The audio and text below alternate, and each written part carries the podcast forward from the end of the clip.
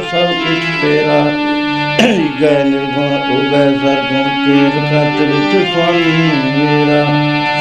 ਨਗਰ ਮੈਂ ਆਪ ਬਾਹਰ ਫੁਨ ਆਪਨ ਪ੍ਰਭ ਤੇਰੇ ਕੋ ਸਹਿਜ ਬਸੇਰਾ ਆਪੇ ਹੀ ਰਾਜਨ ਆਪੇ ਹੀ ਰਾਇਆ। ਕਹਿ ਕਹਿ ਠਾਕੁਰ, ਕਹਿ ਕਹਿ ਚੇਰਾ। ਕਾਕੋ ਦਰਾਓ ਕਾਸ਼ਮ ਬਲਵੰਤਾ ਜੈ ਜੈ ਪਿਖੋ ਤੈ ਤੈ ਮੀਰਾ। ਸਾਧ ਮੂਰਤ ਭੇਟਿਓ ਗੁਰੂ ਨਾਨਕ ਮੇਰਾ ਸਾਜਰ ਬੂੰਦ ਨਹੀਂ ਅਨੇਰਾ ਖੇਲੇ ਸੁਆਮੀ ਮੇਰਾ ਨਿਰਗੁਣ ਹੋ ਕੇ ਅੰਤਰ ਹੋ ਕੇ। ਖੇਲੇ ਸੁਆਮੀ ਮੇਰਾ ਨਿਰਗੁਣ ਹੋ ਕੇ ਅੰਤਰ ਹੋ ਕੇ।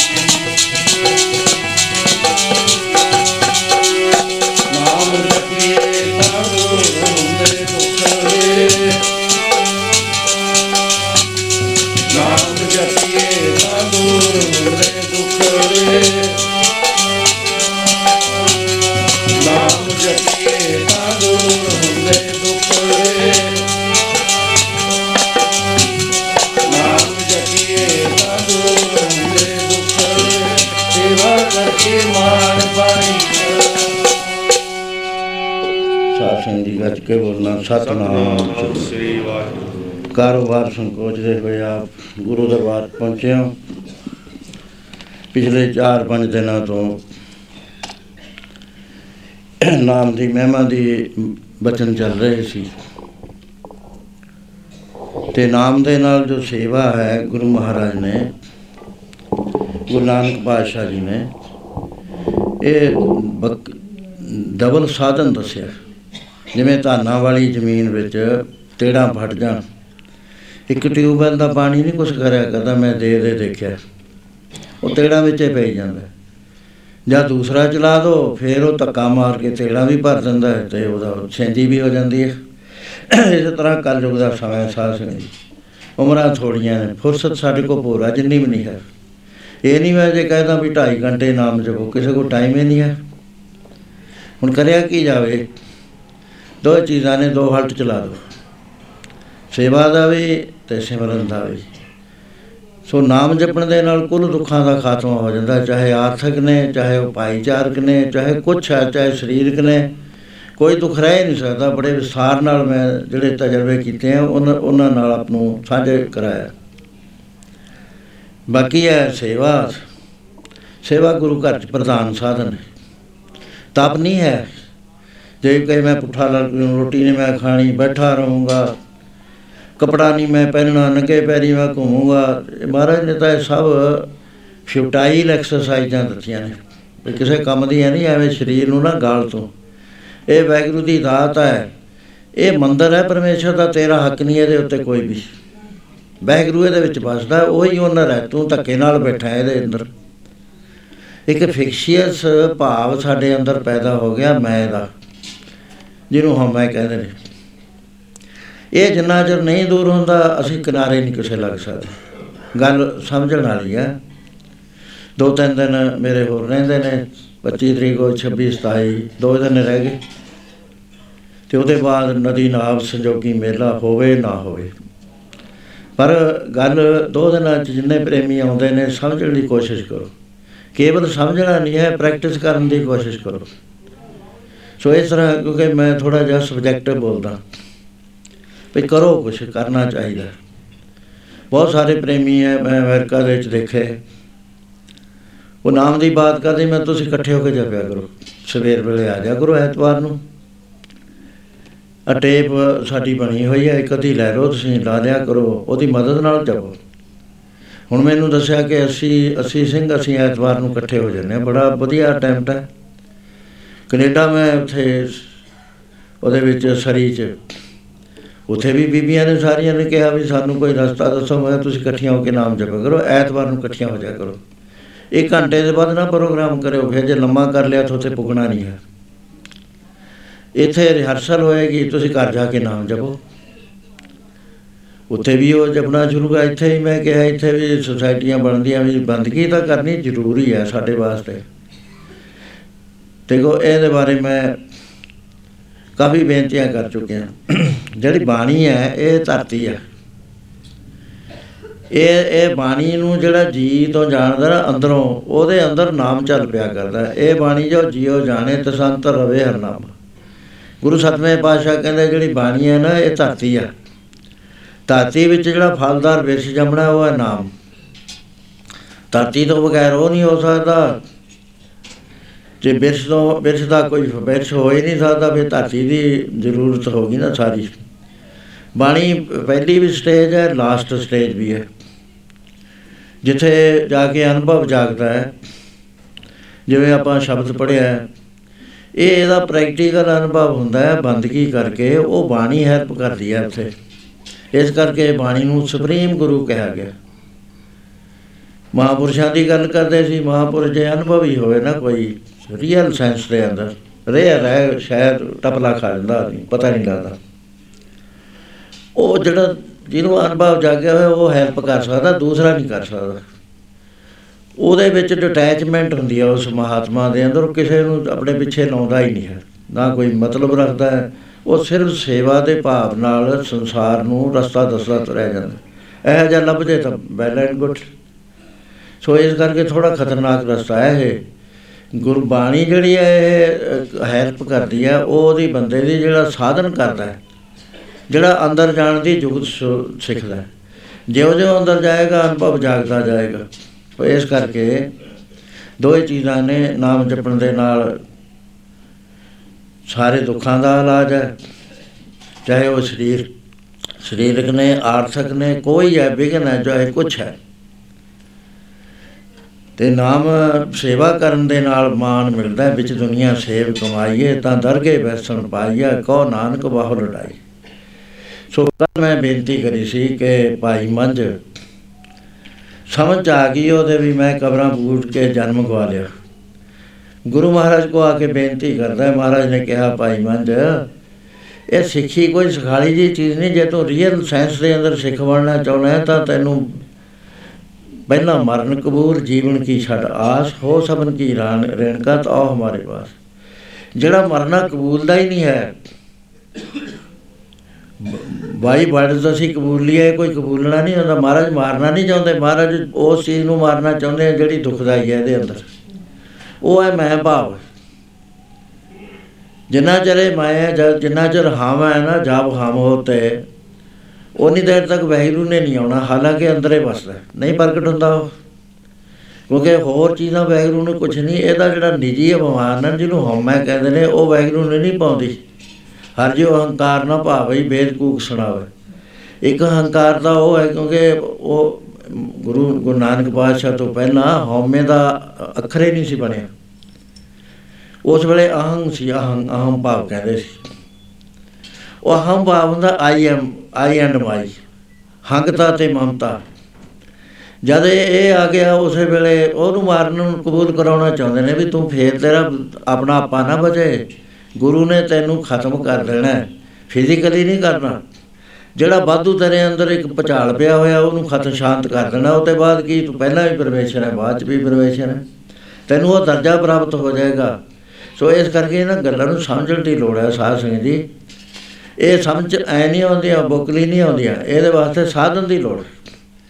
ਸੋ ਉਹ ਪ੍ਰੇਮੀ ਦੇ ਸੰਸਕਾਰ ਇੰਨੇ ਪ੍ਰਬਲ ਸੀ ਕਿ ਇੱਕੋ ਹੀ ਬਚਨ ਸੁਣ ਕੇ ਮਹਾਰਾਜ ਜੀ ਦਾ ਉਹਨੇ ਆਪਣਾ ਤਨ ਮਨ ਅਰਪਣ ਕਰਨ ਦਾ ਇਰਾਦਾ ਬਣਾ ਲਿਆ ਮਹਾਰਾਜ ਨੇ ਭੇਜਿਆ ਵੀ ਜਾ ਤੂੰ ਤਾਂ ਤੇਰੇ ਸੰਸਕਾਰ ਜਿਹੜੇ ਨੇ ਬਹੁਤ ਗਲਤ ਨੇ ਉਹ ਟੁੱਟਣੇ ਨਹੀਂ ਤੂੰ ਘਰ ਵਿੱਚ ਮਕਾਮ ਲਾਇਆ ਹੋਇਆ ਦੀਵਾ ਜਲਦਾ ਹੈ, ਵੀਰਵਾਰ ਨੂੰ ਲੋਕ ਇਕੱਠੇ ਹੁੰਦੇ ਆ ਸੰਗਲ ਪਾ ਕੇ ਖੇਡਦਾ ਹੈ।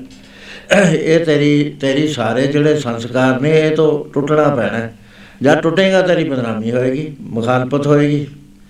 ਇਸ ਕਰਕੇ ਉਹ ਕਰਿਆ ਕੰਮ ਪਹਿਲਾਂ। ਅਧਿਕਾਰੀ ਦਾ ਪਤਾ ਲੱਗ ਜਾਏ, ਕਿਉਂਕਿ ਅਧਿਕਾਰੀ ਨਾ ਮਿਲੇ, ਉਨੀ ਦੇਰ ਤੱਕ ਨਾਮ ਦੀ ਗੱਲ ਕੋਈ ਮਾਇਨੇ ਨਹੀਂ ਰੱਖਿਆ ਕਰਦੀ।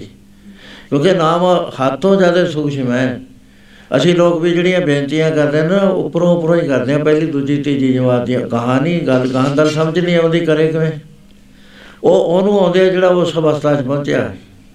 ਜਿਹੜਾ ਸਮਾਧੀ ਵਿੱਚ ਜਾਂਦਾ, ਉਹਨੂੰ ਸਮਾਧੀ ਦੀਆਂ ਗੱਲਾਂ ਦਾ ਬਰੀਕੀਆਂ ਦਾ ਪਤਾ, ਦੂਸਰੇ ਨੂੰ ਤਾਂ ਪਤਾ ਹੀ ਨਹੀਂ, ਉਹਨੂੰ ਦੱਸਣਾ ਵੀ ਫਜ਼ੂਲ ਹੈ ਕਿਵੇਂ ਇੰਟੈਲੈਕਚੁਅਲੀ ਜਿਹੜੀ ਚੀਜ਼ ਸਾਡੇ ਇੰਟੈਲੈਕਚੁਅਲ ਸਟੋਰ ਵਿੱਚ ਜਮ੍ਹਾਂ ਹੋ ਜਾਂਦੀ ਹੈ ਨਾ, ਉਹ ਦੁਖੀ ਕਰਿਆ ਕਰਦੀ ਹੈ ਜਾਣਨ ਦਾ ਨਹੀਂ ਹੈ ਇੱਥੇ, ਹੈ ਬੁੱਝਣ ਦਾ ਹੈ।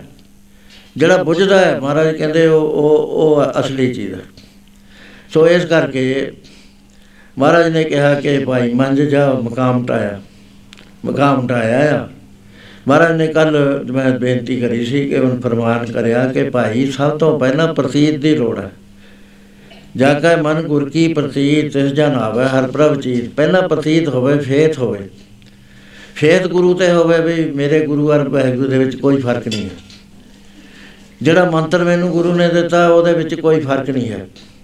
ਸੋ ਇਸ ਤਰ੍ਹਾਂ ਹਾਜ਼ਰ ਮਹਾਰਾਜ ਕਹਿਣ ਲੱਗੇ, ਦੇਖ ਪ੍ਰੇਮੀਆਂ, ਪਹਿਲੀ ਗੱਲ ਤਾਂ ਇਹ ਹੈ ਦੂਸਰੇ ਗੁ- ਸਿੱਖ ਦੇ ਵਾਸਤੇ ਇਸ ਜਿਹੜਾ ਸਟੂਡੈਂਟ ਹੈ ਰੂਹਾਨੀ, ਉਹਦੇ ਵਾਸਤੇ ਪਰਮੇਸ਼ਰ ਦੀ ਰਜ਼ਾ ਮੰਨਣਾ, ਮੰਨਣ ਦਾ ਮੰਨਣੀ ਪੈਣੀ ਹੈ। ਹੁਣ ਇੱਥੇ ਆਉਂਦੀ ਆ ਵੀ ਅਸੀਂ ਫਿਰ ਅਰਦਾਸ ਨਾ ਕਰੀਏ।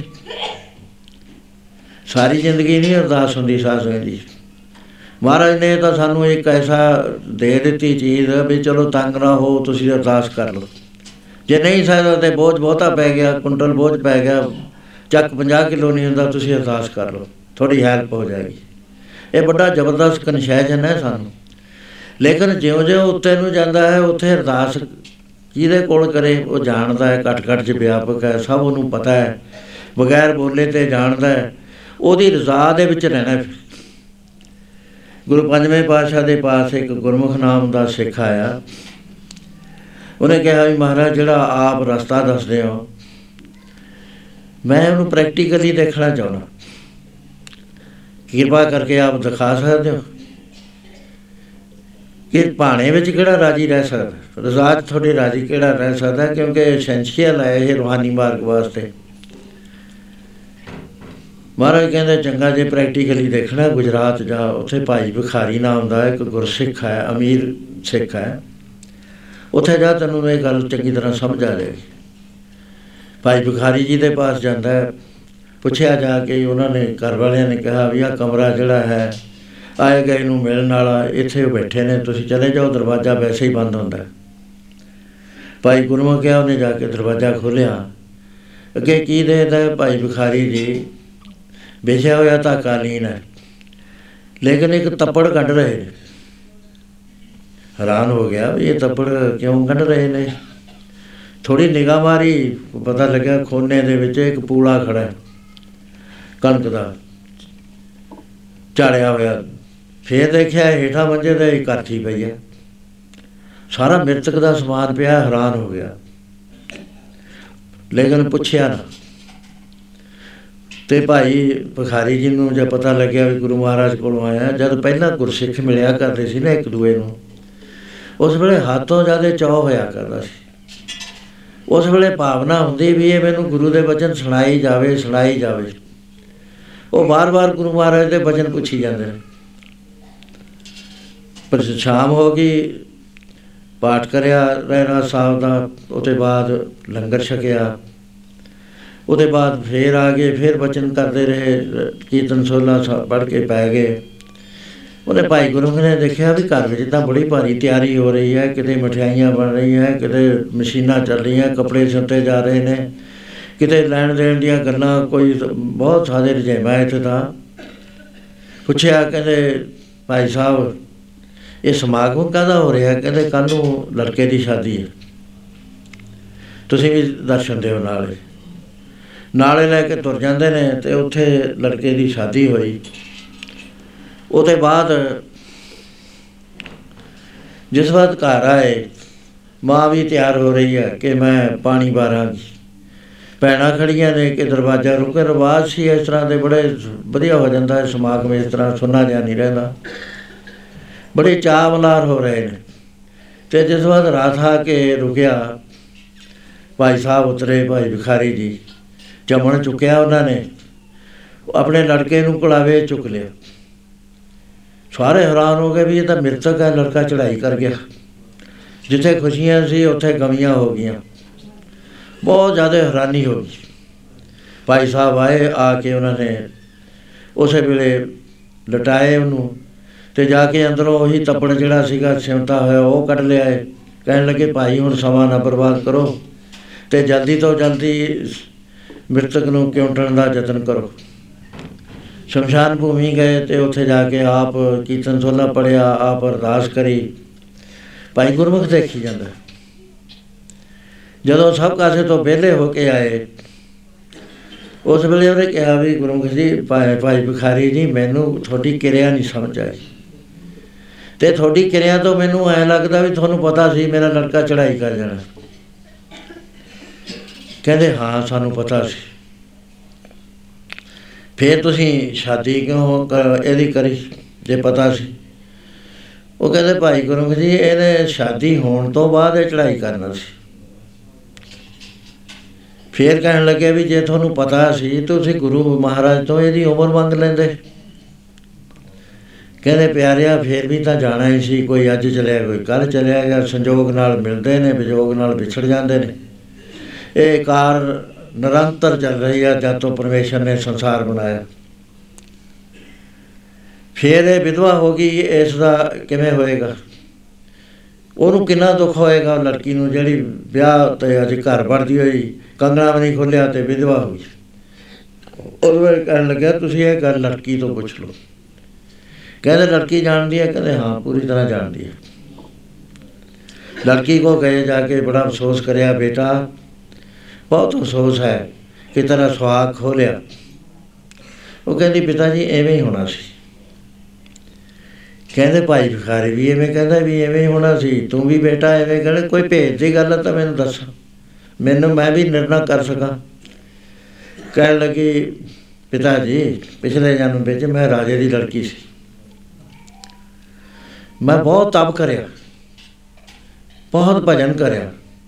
ਤੇ ਭਜਨ ਕਰਨ ਦੇ ਨਾਲ ਮੇਰੀਆਂ ਅੱਖਾਂ 'ਚ ਜਲਾਲ ਆ ਗਿਆ। ਜਲਾਲ ਹੁੰਦਾ ਸਾਧ ਸੰਗਤ ਜੀ ਨੂੰ ਔਰਾ ਕਹਿੰਦੇ ਨੇ ਔਰਾ ਸਾਰੀ ਹਸਤੀ ਦਾ ਹੁੰਦਾ ਜਲਾਲ ਸਪੈਸ਼ਲ ਹੁੰਦਾ ਅੱਖਾਂ 'ਚ। ਉਹਦੇ ਨਾਲ ਇਹ ਹੋਇਆ ਕਿ ਕੋਈ ਮਨੁੱਖ ਮੇਰੇ ਸਾਹਮਣੇ ਝਾਕ ਨਹੀਂ ਸੀ ਸਕਦਾ ਉਹਦੇ ਛੱਪਰ ਟਹਿ ਜਾਂਦੇ ਸੀ। ਮੇਰੇ ਪਿਤਾ ਨੇ ਜਦ ਮੇਰੀ ਸ਼ਾਦੀ ਦਾ ਬੰਦੋਬਸਤ ਕਰਿਆ ਮੈਂ ਕਿਹਾ ਪਿਤਾ ਜੀ ਮੈਂ ਸ਼ਾਦੀ ਉਹਦੇ ਨਾਲ ਕਰਾਉਂਗੀ। ਜੇ ਜਿਹਨੂੰ ਦੇਖ ਕੇ ਮੇਰੀਆਂ ਅੱਖਾਂ ਨੀਵੀਆਂ ਹੋ ਜਾਣ ਸੋਮਵਾਰ ਰਚਿਆ ਗਿਆ, ਕਹਿੰਦੀ ਮੈਂ ਸੋਮਵਾਰ ਹਾਰ ਲੈ ਕੇ ਫਿਰਦੀ ਰਹੀ, ਮਾਲ ਲੈ ਕੇ। ਲੇਕਿਨ ਕੋਈ ਰਾਜਕੁਮਾਰ ਐਸਾ ਨਹੀਂ ਸੀ ਜਿਹੜਾ ਮੇਰੇ ਸਾਹਮਣੇ ਝਾਕਦਾ, ਜਦੋਂ ਮੇਰੇ ਜਲਾਲ ਅੱਖਾਂ ਦਾ ਦੇਖਦਾ ਇੱਕਦਮ ਨੀਵੀਂ ਪਾ ਦਿੰਦਾ। ਇਹ ਸਾਧ ਬੰਦਗੀ ਕਰਨ ਵਾਲਿਆਂ 'ਚ ਜਲਾਲ ਹੁੰਦਾ ਹੈ। ਤੇ ਜਿਹੜੇ ਹੁੰਦੇ ਨੇ ਮਾੜੇ ਬੰਦੇ, ਉਹਨਾਂ ਦੇ ਨੇਤਰਾਂ 'ਚ ਕਰੂਰਤਾ ਹੋਇਆ ਕਰਦੀ ਹੈ। ਝਾਕਿਆ, ਉਹਨਾਂ ਵੱਲ ਵੀ ਨਹੀਂ ਜਾਂਦਾ, ਬਹੁਤ ਕਰੂਰ ਹੁੰਦੇ ਨੇ ਉਹ ਵੀ। ਸੋ ਇਸ ਤਰ੍ਹਾਂ ਕਹਿੰਦੇ ਜਦ ਕੋਈ ਵੀ ਨਾ ਸਾਹਮਣੇ ਟਿਕਿਆ, ਮੇਰੇ ਪਿਤਾ ਨੇ ਕਿਹਾ, ਬੇਟੀ, ਇਹ ਤਾਂ ਸੰਵਰਜਿਤ ਕੋਈ ਵੀ ਨਹੀਂ ਛੱਤ ਪੂਰੀ ਕਰ ਸਕਿਆ। ਕਹਿੰਦੇ, ਪਿਤਾ ਜੀ, ਫਿਰ ਤੀਰਥ ਯਾਤਰਾ ਕਰੋ।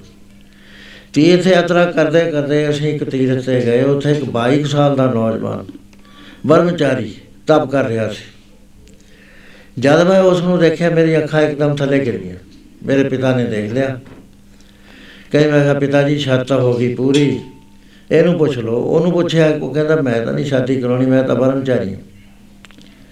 ਅਖੀਰ ਮੈਂ ਕਿਹਾ ਵੀ ਮੈਨੂੰ ਇੱਥੇ ਛੱਡ ਜਾਓ ਮੈਂ ਇਹਦੀ ਸੇਵਾ ਕਰੂੰ। ਮੈਂ ਉੱਥੇ ਆਪ ਵੀ ਬੰਦਗੀ ਕਰਦੀ ਰਹੀ ਤੇ ਇਹਦੀ ਉਹਦੀ ਸੇਵਾ ਵੀ ਕਰਦੀ ਰਹੀ। ਇੱਕ ਦਿਨ ਉਸਨੇ ਕਿਹਾ ਕਹਿਣ ਲੱਗਾ ਲੜਕੀ ਤੂੰ ਕੀ ਚਾਹੁੰਦੀ ਹੈ ਕੀ ਇੱਛਾ ਧਾਰ ਕੇ ਤੂੰ ਸੇਵਾ ਕਰਨੀ ਹੈ ਕਹਿੰਦੇ ਮੈਂ ਆਪਣੇ ਸਾਰੀ ਗੱਲ ਦੱਸੀ। ਵੀ ਮੇਰੀ ਸ਼ਰਤ ਤੇਰੇ ਕੋਲ ਆ ਕੇ ਪੂਰੀ ਹੋਈ ਹੈ ਤੇ ਮੈਂ ਤੇਰੇ ਨਾਲ ਸ਼ਾਦੀ ਕਰਨਾ ਚਾਹੁੰਦਾ। ਉਹ ਕਹਿਣ ਲੱਗਾ ਤੇਰੀ ਸੇਵਾ ਬਹੁਤ ਹੈ। ਤੇ ਮੈਂ ਤੈਨੂੰ ਵਚਨ ਦਿੰਦਾ ਕਿ ਮੈਂ ਤੇਰੇ ਨਾਲ ਸ਼ਾਦੀ ਕਰਾਉਣ ਵਾਸਤੇ ਮੈਨੂੰ ਇੱਕ ਜਨਮ ਧਾਰਨਾ ਪੈਣਾ ਸ਼ਾਦੀ ਤਾਂ ਮੈਂ ਕਰਾ ਲੂੰਗਾ ਲੇਕਿਨ ਸੰਜੋਗ ਮੇਰਾ ਤੇਰੇ ਨਾਲ ਕੋਈ ਨਹੀਂ। ਕਹਿੰਦੀ, ਮੈਂ ਮਨਜ਼ੂਰ ਕਰ ਲਿਆ ਕਿ ਮੈਨੂੰ ਇੰਨਾ ਹੀ ਬਹੁਤ ਹੈ। ਸੋ ਪਿਤਾ ਜੀ ਮੈਂ ਵੀ ਰਾਜੇ ਦੀ ਲੜਕੀ ਬਣ ਗਈ।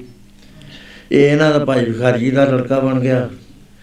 ਤੇ ਮੈਨੂੰ ਪਤਾ ਸੀ ਵੀ ਮੇਰਾ ਸੰਜੋਗ ਉਸੇ ਵੇਲੇ ਖਤਮ ਹੋ ਜਾਣਾ ਹੈ ਜਦੋਂ ਮੇਰੇ ਲਾਵਾਂ ਪੜੀਆਂ ਗਏ ਸੋ ਇਸ ਕਰਕੇ ਮੈਂ ਤਾਂ ਖੁਸ਼ ਹਾਂ ਕਿ ਐਡੇ ਵੱਡੇ ਮਹਾਪੁਰਸ਼ ਨਾਲ ਮੇਰਾ ਸੰਜੋਗ ਹੋ ਗਿਆ, ਕਿਉਂਕਿ ਸਰੀਰ ਛੱਡਣ ਨਾਲ ਜਿਹੜੀ ਰੂਹ ਆ ਉਹ ਨਹੀਂ ਮਰਿਆ ਕਰਦੀ, ਉਹਦੇ ਨਾਲ ਸੰਜੋਗ ਰਹਿੰਦਾ। ਹੁਣ ਸਾਡਾ ਗੁਰੂ ਗ੍ਰੰਥ, ਗੁਰੂ ਨਾਨਕ ਸਾਹਿਬ ਸਰੀਰ ਦੇ ਤੌਰ ਤੇ ਤਾਂ ਹੈ ਨਹੀਂ, ਪਰ ਸਾਡਾ ਕਿੱਡਾ ਬੜਾ ਸੰਜੋਗ ਹੈ ਉਹਨਾਂ ਨਾਲ।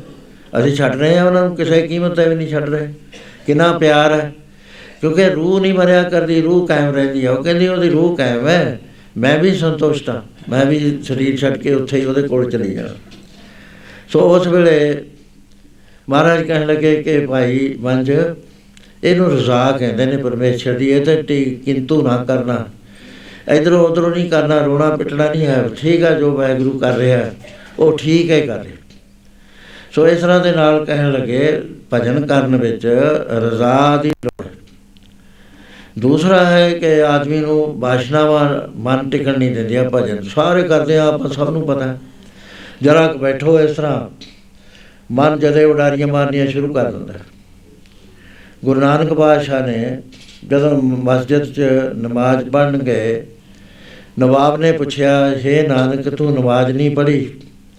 ਮਹਾਰਾਜ ਕਹਿੰਦੇ, ਕਪੜਨ ਵਾਲਾ ਕੋਈ ਨਹੀਂ ਸੀ। ਕਹਿੰਦੇ, ਮਸਜਿਦ ਭਰੀ ਹੋਈ ਸੀ। ਮੈਂ ਸੀਗਾ। ਕਹਿੰਦੇ ਸੁਲਤਾਨ ਤੂੰ ਤਾਂ ਨਾ ਨਵਾਬ ਸਾਹਿਬ ਉੱਥੇ ਫਿਰਦਾ ਸੀ ਕਾਬਲ ਕੰਧਾਰ ਘੋੜੇ ਖਰੀਦਦਾ ਕਾਜੀ ਨੇ ਕਿਹਾ ਮੈਂ ਸੀਗਾ। ਕਹਿੰਦੇ ਤੂੰ ਬਛੇਰੀ ਮੋੜਦਾ ਸੀ। ਤੁਹਾਡੇ ਤਾਂ ਕੋਈ ਵੀ ਬੰਦਾ ਨਮਾਜ਼ ਮੈਂ ਦੇਖਿਆ ਭਰੀ ਪਈ ਸੀ ਮਸਜਿਦ ਪਰ ਇੱਕ ਵੀ ਨਵਾਜੀ ਨਹੀਂ ਸੀ ਇੱਥੇ। ਕਿਉਂਕਿ ਮਾਨੇ ਕਾਗਰ ਨਹੀਂ। ਉਸ ਵੇਲੇ ਨਵਾਬ ਨੇ ਇਹ ਗੱਲ ਪੁੱਛੀ ਨਵਾਬ ਦੌਲਤ ਖਾਨ ਨੇ ਹੇ ਨਾਨਕ ਫੇਰ ਨਮਾਜ਼ ਕਿਵੇਂ ਪੜ੍ਹੀ ਜਾਵੇ?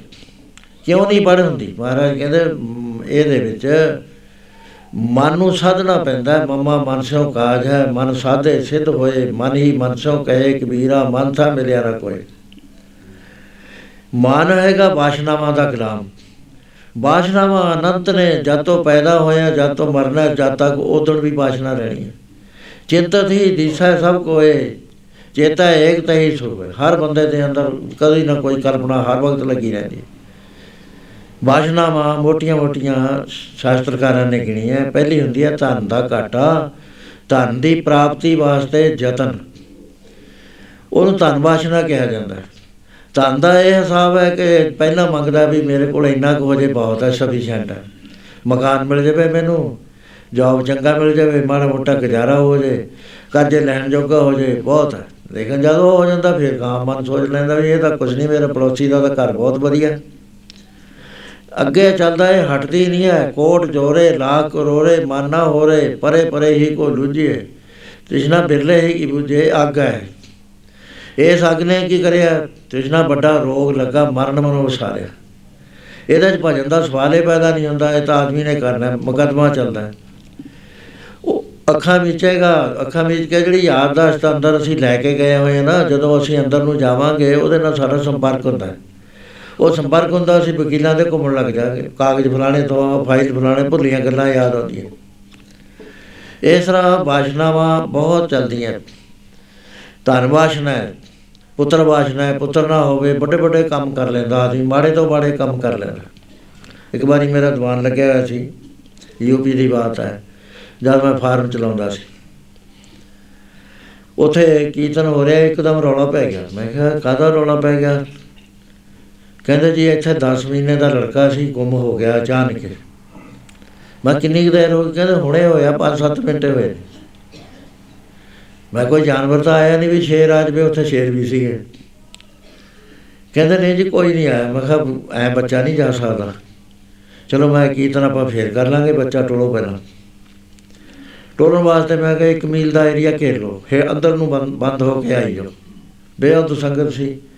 ਉਹ ਚੱਲਦੇ ਚੱਲਦੇ ਜਿਹੜਾ ਪੜੋਸੀਆਂ ਦਾ ਛੱਪਰ ਸੀ, ਉਹਦੇ ਵਿੱਚ ਦੋ ਸਿਆਣੇ ਬੰਦੇ ਗਏ ਵੀ ਦੇਖੀਏ, ਹਰੇਕ ਦਾ ਹੀ ਘਰ ਦੇਖਦੇ ਸੀ। ਉੱਥੇ ਕੀ ਦੇਖਦੇ ਨੇ? ਮੰਜੇ ਦੇ ਉੱਤੇ ਜਿਹੜਾ ਚਾਦਰ ਚੂਦਰ ਵਿਛਾਈ ਹੋਈ ਹੈ ਨਾ, ਉਹ ਧਰਤੀ ਨਾਲ ਨੂੰ ਟੱਚ ਕਰਦੀ ਉਹ ਥੱਲੇ ਦੇਖ ਲਿਆ, ਉਹਨਾਂ ਨੇ ਉੱਥੇ ਬੱਚਾ ਪਿਆ, ਉਹਦੇ ਮੂੰਹ ਦੇ ਵਿੱਚ ਕੁਝ ਦਿੱਤਾ ਹੋਇਆ ਹੱਥੋਂ ਟਾਟੀ ਬੰਨੀ ਹੋਈ ਵੀ ਰੋ ਨਾ ਪਵੇ। ਉੱਥੇ ਇੱਕ ਬੈਠੀ ਜਟਾਵਾਂ ਜੀ ਵਾਲੀ, ਉਹ ਸਿੰਘ ਫੜ ਲਿਆ। ਜਦ ਉਹਨੂੰ ਮਾਰਿਆ ਵੀ ਤੂੰ ਦੱਸ ਤੈਂ ਚਕਾਇਆ ਕਹਿੰਦੀ ਹਾਂ ਮੈਂ ਚਕਾਇਆ। ਕਿਉਂ ਚਕਾਇਆ? ਕਹਿੰਦੀ ਮੈਂ ਇਹਨੂੰ ਮਾਰਨਾ ਸੀ ਇੱਕ ਬਰਤਨ ਖੂਨ ਦਾ ਭਰਨਾ ਸੀ ਉਹਦੇ 'ਚ ਮੈਂ ਇਹਨੂੰ ਇਸ਼ਨਾਨ ਕਰਾਉਣਾ ਸੀ ਇਹਦੇ ਪੁੱਤਰ ਹੋ ਜਾਂਦਾ। ਦੂਜੇ ਦਾ ਪੁੱਤਰ ਮਾਰ ਕੇ ਆਪਣੇ ਪੁੱਤਰ ਜਾਂਦੇ। ਇਹ ਪੁੱਤਰ ਵਾਸ਼ਨਾ ਇੱਥੇ ਤੱਕ ਮਾੜੇ ਕੰਮ ਕਰਾਉਂਦੀ ਹੈ। ਫਿਰ ਜੇ ਪੁੱਤਰ ਹੋ ਗਿਆ ਫਿਰ ਉਹਦੀ ਰਿਸਪੌਂਸਿਬਿਲਿਟੀ ਆ ਜਾਂਦੀ ਹੈ ਉਸੇ ਦਿਨ ਤੋਂ ਚੱਲਦਾ ਹੈ। ਭਜਨ ਨਹੀਂ ਕਰ ਸਕਦਾ ਜਿਹੜਾ ਇਸ ਵਾਸ਼ਨਾ 'ਚ ਪਿਆ ਹੈ। ਤੀਸਰੀ ਵਾਸ਼ਨਾ ਹੋਇਆ ਕਰਦੀ ਹੈ ਭੋਗ ਵਾਸ਼ਨਾ। ਇਹਦੇ ਬਾਰੇ ਮਹਾ- ਮਹਾ- ਮਹਾਰਾਜ ਜੀ ਦੱਸਿਆ ਕਰਦੇ ਸੀ ਕਿ ਇੱਕ ਵਾਰੀ ਸ਼੍ਰੀ ਰਾਮਚੰਦਰ ਜੀ ਨੇ ਮ, ਰਿਸ਼ੀ ਮੁਨੀ ਬੁਲਾ ਕੇ ਸਮਾਗਮ ਕਰਾਇਆ। ਉੱਥੇ ਵਿਸ਼ੇਸ਼ ਜੀ ਕਥਾ ਕਰ ਰਹੇ ਸੀ ਰਾਮਚੰਦਰ ਜੀ ਵਿੱਚ ਬੈਠੇ ਸੀ। ਅਚਾਨਕ ਕੰਧ ਵੱਲ ਦੇਖਣ ਲੱਗ ਗਏ ਤਾਂ ਕੰਧ ਵੱਲ ਦੇਖ ਕੇ ਤਾੜੀ ਮਾਰ ਕੇ ਉੱਚੀ ਉੱਚੀ ਹੱਸ ਪਏ। ਮਹਾਪੁਰਸ਼ਾਂ ਦਾ ਹੱਸਣਾ ਮਹਾਪੁਰਸ਼ਾਂ ਦਾ ਰੋਣਾ ਕਿਸੇ ਕਾਰਨ ਕਰਕੇ ਹੋਇਆ ਕਰਦਾ ਉਹਨੇ ਉਸੇ ਵੇਲੇ ਕਥਾ ਬੰਦ ਕਰਕੇ ਕਿਹਾ, ਹੇ ਰਾਮ ਜੀ ਆਪ ਦੇ ਹੱਸਣ ਦਾ ਕਾਰਨ ਕੀ ਹੈ? ਕਿਉਂਕਿ ਸਾਰੀ ਸਭਾ ਦੇ ਮਨ 'ਚ ਫੁਰਨਾ ਪੈਦਾ ਹੋ ਗਿਆ। ਜਿਵੇਂ ਟਿਕੇ ਹੋਏ ਪਾਣੀ ਦੇ ਵਿੱਚ ਕੋਈ ਡਲਾ ਮਾਰੇ, ਇਸ ਤਰ੍ਹਾਂ ਨਾਲ ਲਹਿਰਾਂ ਆ ਗਈਆਂ ਸਾਰਿਆਂ ਦੇ ਅੰਦਰ। ਕਿਰਪਾ ਕਰਕੇ ਦੱਸੋ ਕਿ ਕੀ ਕਾਰਨ ਹੈ? ਉਸ ਵੇਲੇ ਉਹ ਕਹਿਣ ਲੱਗੇ ਕਿ ਆ ਕੀੜੇ ਨੂੰ ਦੇਖ ਕੇ ਅਸੀਂ ਹੱਸੇ ਹਾਂ। ਦੇਖਿਆ ਧਿਆਨ ਨਾਲ ਪਿਛਲੀਆਂ ਲੱਤਾਂ ਨਹੀਂ ਹੈ ਕਹਿਣ ਲੱਗੇ, ਮਹਾਰਾਜ ਇਹ ਤਾਂ ਹੱਸਣ ਦਾ ਕਾਰਨ ਕੋਈ ਨਹੀਂ ਹੈ ਆਪ ਕਿਰਪਾ ਕਰਕੇ ਉਹ ਭੇਤ ਖੋਲੋ ਜਿਹਨੂੰ ਦੇਖ ਕੇ ਆਪ ਹੱਸੇ। ਕਹਿਣ ਲੱਗੇ ਵਿਸ਼ਿਸ਼ਟ ਜੀ, ਇਹ ਆ ਜਿਹੜਾ ਕੀੜਾ ਹੈ ਨਾ, ਅੱਜ ਤੋਂ ਪਹਿਲਾਂ ਇੰਦਰ ਦੀ ਪਦਵੀ ਤੇ 14 ਵਾਰੀ ਜਾ ਚੁੱਕਿਆ। ਤੇ ਹੁਣ ਇਹਦੇ ਅੰਦਰ ਭੋਗ ਇੰਨੇ ਰਸੇ ਹੋਏ ਨੇ ਕਿ ਕੀੜੇ ਦੀ ਜੁਨੀ ਭੁਗਤ ਰਿਹਾ। ਤੇ ਮਨ 'ਚ ਸੋਚ ਰਿਹਾ ਕਿ ਕਦ ਮੈਂ ਮਨੁੱਖ ਬਣਾਂਗਾ, ਕਦ ਮੈਂ 100 ਯੱਗ ਫੇਰ ਕਰਾਂਗਾ, ਫੇਰ ਮੈਂ ਇੰਦਰ ਲੋਕ ਜਾਵਾਂਗਾ। ਇਸ ਮੂਰਖ ਨੂੰ ਇਹ ਨਹੀਂ ਪਤਾ ਕਿ ਮੈਂ ਪਰਮ ਪਦ ਦੀ ਪ੍ਰਾਪਤੀ ਵਾਸਤੇ ਬੰਦਗੀ ਕਰਾਂ, ਕਿਸੇ ਮਹਾਪੁਰਸ਼ ਕੋ ਜਾ ਕੇ ਆਪਣਾ ਅੰਤ ਕਰ, ਖਤਮ ਕਰਾਂ ਤੇ ਮੁਕਤ ਅਵਸਥਾ ਪ੍ਰਾਪਤ ਕਰਾਂ। ਸੋ ਅਸੀਂ ਤਾਂ ਹੱਸ ਰਹੇ ਹਾਂ ਕਿ ਕਿਤੇ ਵਾਸ਼ਨਾ ਨੇ ਕਿਵੇਂ ਆਦਮੀ ਨੂੰ ਬੰਨ ਲਿਆ। ਸੋ ਇਸ ਤਰ੍ਹਾਂ ਲੋਕ ਵਾਸ਼ਨਾ ਹੁੰਦੀ ਹੈ, ਸ਼ਾਸਤਰ ਵਾਸ਼ਨਾ ਹੁੰਦੀ ਹੈ ਕੋਟੇ ਲਾਈ ਜਾਣੇ, ਸੁਣਾਈ ਜਾਣੇ, ਲੋਕਾਂ ਤੋਂ ਪ੍ਰਸਾਦਾ ਲਈ ਜਾਣੀ, ਅੰਦਰ ਕੋਈ ਲੇਪ ਨਹੀਂ ਹੁੰਦਾ। ਇਸ ਤਰ੍ਹਾਂ ਫਿਰ ਅਨੁਸ਼ਠਾਨ ਵਾਸ਼ਨਾ ਖਤਰਨਾਕ ਹੈ। ਸਾਧੂਆਂ ਤੰਤਰੀਆਂ ਦੀ ਵਾਸ਼ਨਾ ਹੈ। ਤੰਤਰ ਮੰਤਰ ਜੰਤਰ ਕਰਕੇ ਸ਼ਕਤੀਆਂ ਲੈ ਲੈਣੀਆਂ, ਲੋਕਾਂ ਨੂੰ ਭਰਮਾ ਦੇਣਾ, ਉਹਦੇ ਵਿੱਚ ਪ੍ਰਵਿਰਤ ਹੋ ਕੇ ਆਪਣਾ ਜੀਵਨ ਬਰਬਾਦ ਕਰ ਲੈਣਾ। ਸੋ ਮਹਾਰਾਜ ਕਹਿਣ ਲੱਗੇ, ਨਵਾਬ ਸਾਹਿਬ, ਇਹ ਵਾਸ਼ਨਾਵਾਂ ਬੰਦਗੀ ਨਹੀਂ ਕਰਨ ਦਿੰਦੀਆਂ। ਵਾਸ਼ਨਾ ਦਾ ਨੂੰ ਤਾਂ ਨਾਮ ਨਾਮ ਜਪ ਕੇ ਸਿਰ ਮਹਾਪੁਰਸ਼ਾਂ ਤੋਂ ਜੁਗਤ ਮਿਲਦੀ ਹੈ। ਵੀ ਸ਼ਬਦ ਦੇ ਨਾਲ ਸੁਰਤ ਨੂੰ ਲਾ ਦੋ ਸ਼ਬਦ ਐਡੀ ਪਾਵਰਫੁਲ ਚੀਜ਼ ਹੈ ਕਿ ਜਿਵੇਂ ਬਾਜ ਫੜ ਲੈਂਦਾ ਨਾ, ਸ਼ਿਕਾਰ ਨੂੰ, ਐ ਸੁਰਤ ਨੂੰ ਫੜ ਲੈਂਦਾ। ਉਹ ਫਿਰ ਲੈ ਕੇ ਸ਼ਬਦ ਕਿਉਂਕਿ ਅਕਾਲ ਪੁਰਖ ਤੋਂ ਆਉਂਦਾ, ਸ਼- ਅਕਾਲ ਪੁਰਖ ਤੱਕ ਸ਼ਬਦ ਲੈ ਜਾਂਦਾ। ਹੈ। ਸੋ ਇਸ ਤਰ੍ਹਾਂ ਦੇ ਨਾਲ ਮਹਾਰਾਜ ਕਹਿਣ ਲੱਗੇ, ਗੁਰੂ ਪੰਜਵੇਂ ਪਾਤਸ਼ਾਹ, ਕਿ ਭਾਈ ਮੱਝ ਬਾਸ਼ਨਾਵਾਂ ਦਾ ਤਿਆਗ ਕਰਨਾ ਪਏਗਾ। ਇਸ ਤਰ੍ਹਾਂ ਦੇ ਨਾਲ ਦੂਸਰੀ ਚੀਜ਼ ਜਿਹੜੀ ਬੰਦਗੀ ਕਰਨ ਵਾਲੇ ਨੂੰ ਛੱਡ ਲਿਆ ਉਹ ਪਰਬਤ ਹੈ। ਲੋਕ ਉਪਮਾ ਕਰਨ ਲੱਗ ਜਾਣ, ਜੈ ਜੈਕਾਰ ਕਰਨ ਲੱਗ ਜਾਣ। ਉਹ ਮਹਾਤਮਾ ਨਹੀਂ ਲਾਇਕ ਕਰਦਾ ਜਿਹੜਾ ਰੀਅਲ ਸੇਂਟ ਹੈ ਨਾ, ਜਿਹਨੇ ਆਪਣੇ ਪਰਮੇਸ਼ਰ ਨਾਲ ਜੁੜਨਾ, ਉਹ ਤਾਂ ਕਹਿੰਦਾ ਬਖਸ਼ੀਆਂ ਨੇ। ਪਰ ਸੰਤਾਂ ਉਹਨੂੰ ਕੋਈ ਵੱਡਾ ਨਹੀਂ ਬਣਾ ਸਕਦੀ। ਇੱਕ ਵਾਰੀ ਪਾਥਰੀ ਗੁਰੂ ਨਾਨਕ ਪਾਤਸ਼ਾਹ ਨੂੰ ਮਿਲਿਆ ਸੀ, ਪਾਥਰੀ ਦਾ ਭਾਣਜਾ ਸੀ ਗੋਪੀ ਚੰਦ। ਇਹ ਇੱਥੇ ਬੰਦਗੀ ਕਰ ਰਹੇ ਸੀ, ਇਹਨਾਂ ਦੀ ਮਾਨਤਾ ਬੜੀ ਹੋ ਗਈ। ਉਹਨੇ ਕਿਹਾ, ਪਾਥਰੀ ਨੇ ਕਹਿੰਦਾ, ਗੋਪੀ ਚੰਦ, ਬਹੁਤਾ ਜ਼ਿਆਦਾ ਆਵਾਜਾਈ ਹੋ ਗਈ ਆਪਣੇ ਕੋਲ। ਆਪਣੇ ਸਾਧਨ ਅਧੂਰੇ ਰਹਿਣੇ ਲੱਗੇ ਚੱਲ ਚੱਲੀਏ ਕਿਤੇ। ਬੋਲਿਆ, ਉੱਥੇ ਬਸੀਏ ਜਿੱਥੇ ਸਾਰੇ ਹੀ ਅੰਨੇ ਨਾ ਕੋਈ ਸਾਨੂੰ ਜਾਣੇ, ਨਾ ਕੋਈ ਮੰਨੇ ਦੱਖਣ ਚ ਚਲੇ ਗਏ। ਉੱਥੇ ਕੋਈ ਇੱਕ ਮਾਈ ਨੇ ਪੁੱਛਿਆ, ਸੰਤ ਜੀ, ਕੋਈ ਸੇਵਾ ਦੱਸੋ? ਚੰਗੀ, ਵਧੀਆ ਸੀ। ਰਹਿੰਦੀ ਇਕੱਲੀ ਹੋਈ ਸੀ। ਉਹਨੇ ਕਿਹਾ, ਮਾਤਾ, ਸੇਵਾ ਤਾਂ ਦੱਸ ਦਿੰਦੇ ਆ ਜੇ ਕਰ ਸਕੇ। ਕਹਿੰਦੀ, ਦੱਸੋ। ਕਹਿੰਦੇ, ਅਸੀਂ ਕਰਦੇ ਹਾਂ ਯੋਗ ਸਾਧਨ। ਅਸੀਂ ਹੁਣ 6 ਮਹੀਨੇ ਦੀ ਸਮਾਧੀ ਲਾਉਣੀ ਹੈ। ਤੇ ਤੂੰ ਕੋਈ ਕਮਰਾ ਦਿਖਾ ਜਿਹਦੇ ਚ ਅਸੀਂ ਦੋਵੇਂ ਬੰਦ ਹੋ ਜਾਈਏ। ਤੇ ਦਰਵਾਜ਼ਾ ਚਿਣਦੀ ਇੱਟਾਂ ਲਾ ਕੇ 6 ਮਹੀਨੇ ਬਾਅਦ ਅਸੀਂ ਕਲਾ ਲਾਂਗੇ। ਉਸ ਤਰ੍ਹਾਂ ਹੀ ਕਰਿਆ ਉਹਨੇ। ਵੱਡਾ ਕਮਰਾ ਦੇਤਾ, ਦਰਵਾਜ਼ਾ ਬੰਦ ਕਰਤਾ, ਉੱਥੇ ਉਹਨਾਂ ਨੇ ਸਮਾਧੀ ਲਾ ਲਈ 6 ਮਹੀਨੇ ਲੰਘ ਗਏ। ਉਹਦੇ ਬਾਅਦ ਜਦੋਂ ਸਮਾਧੀ ਤੋਂ ਉਥਾਨ ਹੋਏ, ਬਾਹਰ ਆਉਣ ਜਾਣ ਬਣਿਆ, ਪ੍ਰਸ਼ਾਦ ਪਾਣੀ ਛਕਣ ਲੱਗੇ। ਉਹ ਪੜੋਸੀਆਂ ਨੇ ਕਿਹਾ ਵੀ ਇਹਦੇ ਘਰ ਖੜਕਾ ਜਿਹਾ ਹੁੰਦਾ ਰਹਿੰਦਾ, ਪਤਾ ਨਹੀਂ ਕੀ ਗੱਲ ਹੈ। ਉਹ ਬੀਬੀ ਨੇ ਪੁੱਛਿਆ, ਨਾਲ ਦੀ ਨੇ ਕਹਿੰਦੀ, ਭੈਣ ਜੀ, ਇਹ ਤੁਹਾਡੇ ਖੜਕਾ ਜਿਹਾ ਕਾਹਦਾ ਹੋ ਜਾਂਦਾ ਰਾਤ ਨੂੰ ਤੜਕੇ? ਉਹ ਕਹਿੰਦੀ, ਦੱਸੇਗੀ ਤਾਂ ਨਹੀਂ ਕਿਸੇ ਨੂੰ? ਕਹਿੰਦੀ, ਨਾ। ਕਹਿੰਦੀ, ਮੇਰੇ ਇਹੋ ਜਿਹੇ ਮਹਾਤਮਾ ਆਏ ਨੇ 6 ਮਹੀਨੇ ਬਾਅਦ ਸਮਾਧੀ ਖੋਲੀ ਇਹਨਾਂ ਨੇ। ਤੇ ਮੈਨੂੰ ਕਿਹਾ, ਦੱਸੀ ਨਾ ਕਿ ਦੇਖੀ ਕਿਤੇ ਕਹਾਂ ਨਾ ਦੱਸਦੀ ਉਹਨੇ ਕਹਾ ਦੀ ਗਵਾਂਡਰ ਨੂੰ ਦੱਸਤਾ ਵੀ ਤੂੰ ਕਹਾਂ ਨਾ ਦੱਸੀ ਕਹਾਂ ਨਾ ਦੱਸੀ ਔਰ ਰਾਜੇ ਤੱਕ ਗੱਲ ਪਹੁੰਚ ਗਈ। ਰਾਜੇ ਨੇ ਕਿਹਾ, ਮੇਰੇ ਸ਼ਹਿਰ 'ਚ ਐਸੇ ਸੰਤ ਆਏ ਹੁਣ ਤੇ ਮੈਂ ਦਰਸ਼ਨ ਨਾ ਕਰਾਂ। ਰਾਜੇ ਨੇ ਤਿਆਰੀ ਕਰ ਲਈ। ਵਜ਼ੀਰ ਨੇ ਕਿਹਾ, ਮੈਂ ਵੀ ਚੱਲੂਗਾ। ਪੁਲਿਸ ਕਪਤਾਨ ਨੇ ਕਿਹਾ, ਮੈਂ ਵੀ ਚੱਲੂਗਾ। ਜਰਨੈਲ ਨੇ ਕਿਹਾ, ਮੈਂ ਵੀ ਚਲੂ ਇੱਕ ਜਲੂਸ ਹੀ ਬਣ ਗਿਆ। ਅੰਪਲਾਈ ਜਿਹੜੇ ਸੀ ਉਹ ਕਹਿੰਦੇ, ਮਹਾਰਾਜ ਦੇ ਨਾਲ ਆਪਾਂ ਵੀ ਦਰਸ਼ਨ ਕਰ ਆਵਾਂਗੇ। ਬੈਂਡ ਬਾਜਾ ਲੈ ਲਿਆ। ਰਾਜੇ ਨੇ ਭੇਟਾ ਲੈ ਲਈ। ਉਹ ਜਦ ਬੈਂਡ ਬਾਜਾ ਵੱਜਣਾ ਸ਼ੁਰੂ ਹੋਇਆ ਫਰਲਾਂਗ ਤੇ, ਇਧਰ ਮਾਈ ਕੋਲ ਖਬਰ ਆ ਗਈ। ਮਾਈ ਰਾਜਾ ਆ ਰਿਹਾ ਅੱਜ ਸੰਤਾਂ ਦੇ ਕੋਲ। ਮਾਈ ਖੁਸ਼। ਤੇ ਉਹਦੇ ਬਾਅਦ ਉਹਨਾਂ ਨੇ ਦੇਖਿਆ ਭਈ ਉਹ ਬੈਂਡ ਬਾਜੇ ਮਾਈ ਕਾਦੇ ਵੱਜਦੇ ਨੇ? ਕਹਿੰਦੇ, ਬਾਬਾ ਜੀ, ਤੁਹਾਡੀ ਤਾਂ ਮਹਿਮਾ ਬਹੁਤ ਹੈ, ਰਾਜਾ ਆ ਰਿਹਾ ਇੱਥੇ ਦਾ। ਕਹਿੰਦੇ, ਮਾਈ ਤੂੰ ਉਹੀ ਕੰਮ ਕਰਿਆ, ਜਿਹੜਾ ਅਸੀਂ ਜਿਹਦੋਂ ਡਰਦੇ ਸੀ। ਪਰਿੰਡਾ ਸਾਡੇ ਦੁਆਲੇ ਘਾਟੀਆਂ ਤੇ ਖੱਖਰ ਦੰਦਈਆਂ ਦਾ। ਗੋਪੀ ਚੰਦ ਨੂੰ ਕਹਿੰਦੇ ਗੋਪੀ ਚੰਦ ਕਿਵੇਂ ਕਰੀਏ? ਤਰਕੀਬ ਸੁੱਝ ਗਈ ਉਹਨਾਂ ਨੂੰ। ਜਦ ਰਾਜੇ ਨੇ ਮੋਤੀਆਂ ਦਾ ਜਾਂ ਭੇਟਾ ਦਾ ਹਾਰ ਚੁੱਕਿਆ, ਥਾਲ ਚੁੱਕਿਆ ਹੌਲੀ ਹੌਲੀ ਆਇਆ ਤਾਂ ਜਿੱਥੇ ਗੱਲ ਸੁਣਨ ਲੱਗੀ, ਉੱਥੇ ਉਹ ਗੋਪੀ ਚੰਦ ਕਹਿਣ ਲੱਗਿਆ, ਕਹਿੰਦਾ, ਬਸਰੀ, ਮੈਂ ਅੱਜ ਜਾਣਾ ਹੈ ਗਦਾ ਕਰਨ। ਉਹ ਰਾਜੇ ਨੂੰ ਸੁਣਦਾ ਹੈ। ਉਹ ਕਹਿੰਦੇ, ਤੈਂ ਨਹੀਂ ਜਾਣਾ, ਮੈਂ ਜਾਣਾ ਕਹਿੰਦਾ, ਮੈਂ ਜਾਣਾ ਹੈ। ਕਹਿੰਦਾ, ਕਿਉਂ? ਕਹਿੰਦਾ ਕੱਲ ਤੈਨੂੰ ਤੂੰ ਲੱਡੂ ਖਾ ਕੇ ਆਇਆ ਸੀ ਕਿਸੇ ਮਾਈ ਦੇ, ਤੇਰੀ ਦਾੜੀ ਦੇ ਉੱਤੇ ਪਿਆ ਸੀਗਾ ਥੋੜਾ ਜਿਹਾ। ਉਹ ਕਹਿੰਦਾ, ਛੱਡ ਪਰੇ, ਤੂੰ ਪਰਸੋਂ ਖੀਰ ਖਾ ਕੇ ਆਇਆ ਸੀ, ਤੇਰੀ ਦਾੜੀ ਨੂੰ ਵੀ ਲੱਗੀ ਹੋਈ ਸੀ। ਉਹ ਕਹਿੰਦਾ, ਮੈਂ ਜਾਣਾ ਮੈਂ ਜਾਣਾ। ਆਪਸ ਵਿੱਚ ਜੁਪਨ ਜੁਪੀ ਹੋ ਗਏ ਰਾਜੇ ਨੇ ਕਿਹਾ, ਓਏ ਆ ਸੰਤ ਸਹੁਰੇ ਸੁੱਤੇ ਪਏ ਰਹਿਣੇ ਕੋਈ ਦਵਾਈ ਖਾ ਕੇ। ਇੱਕ ਤੇ ਸਮਾਧੀ ਵਾਲੇ ਨੇ।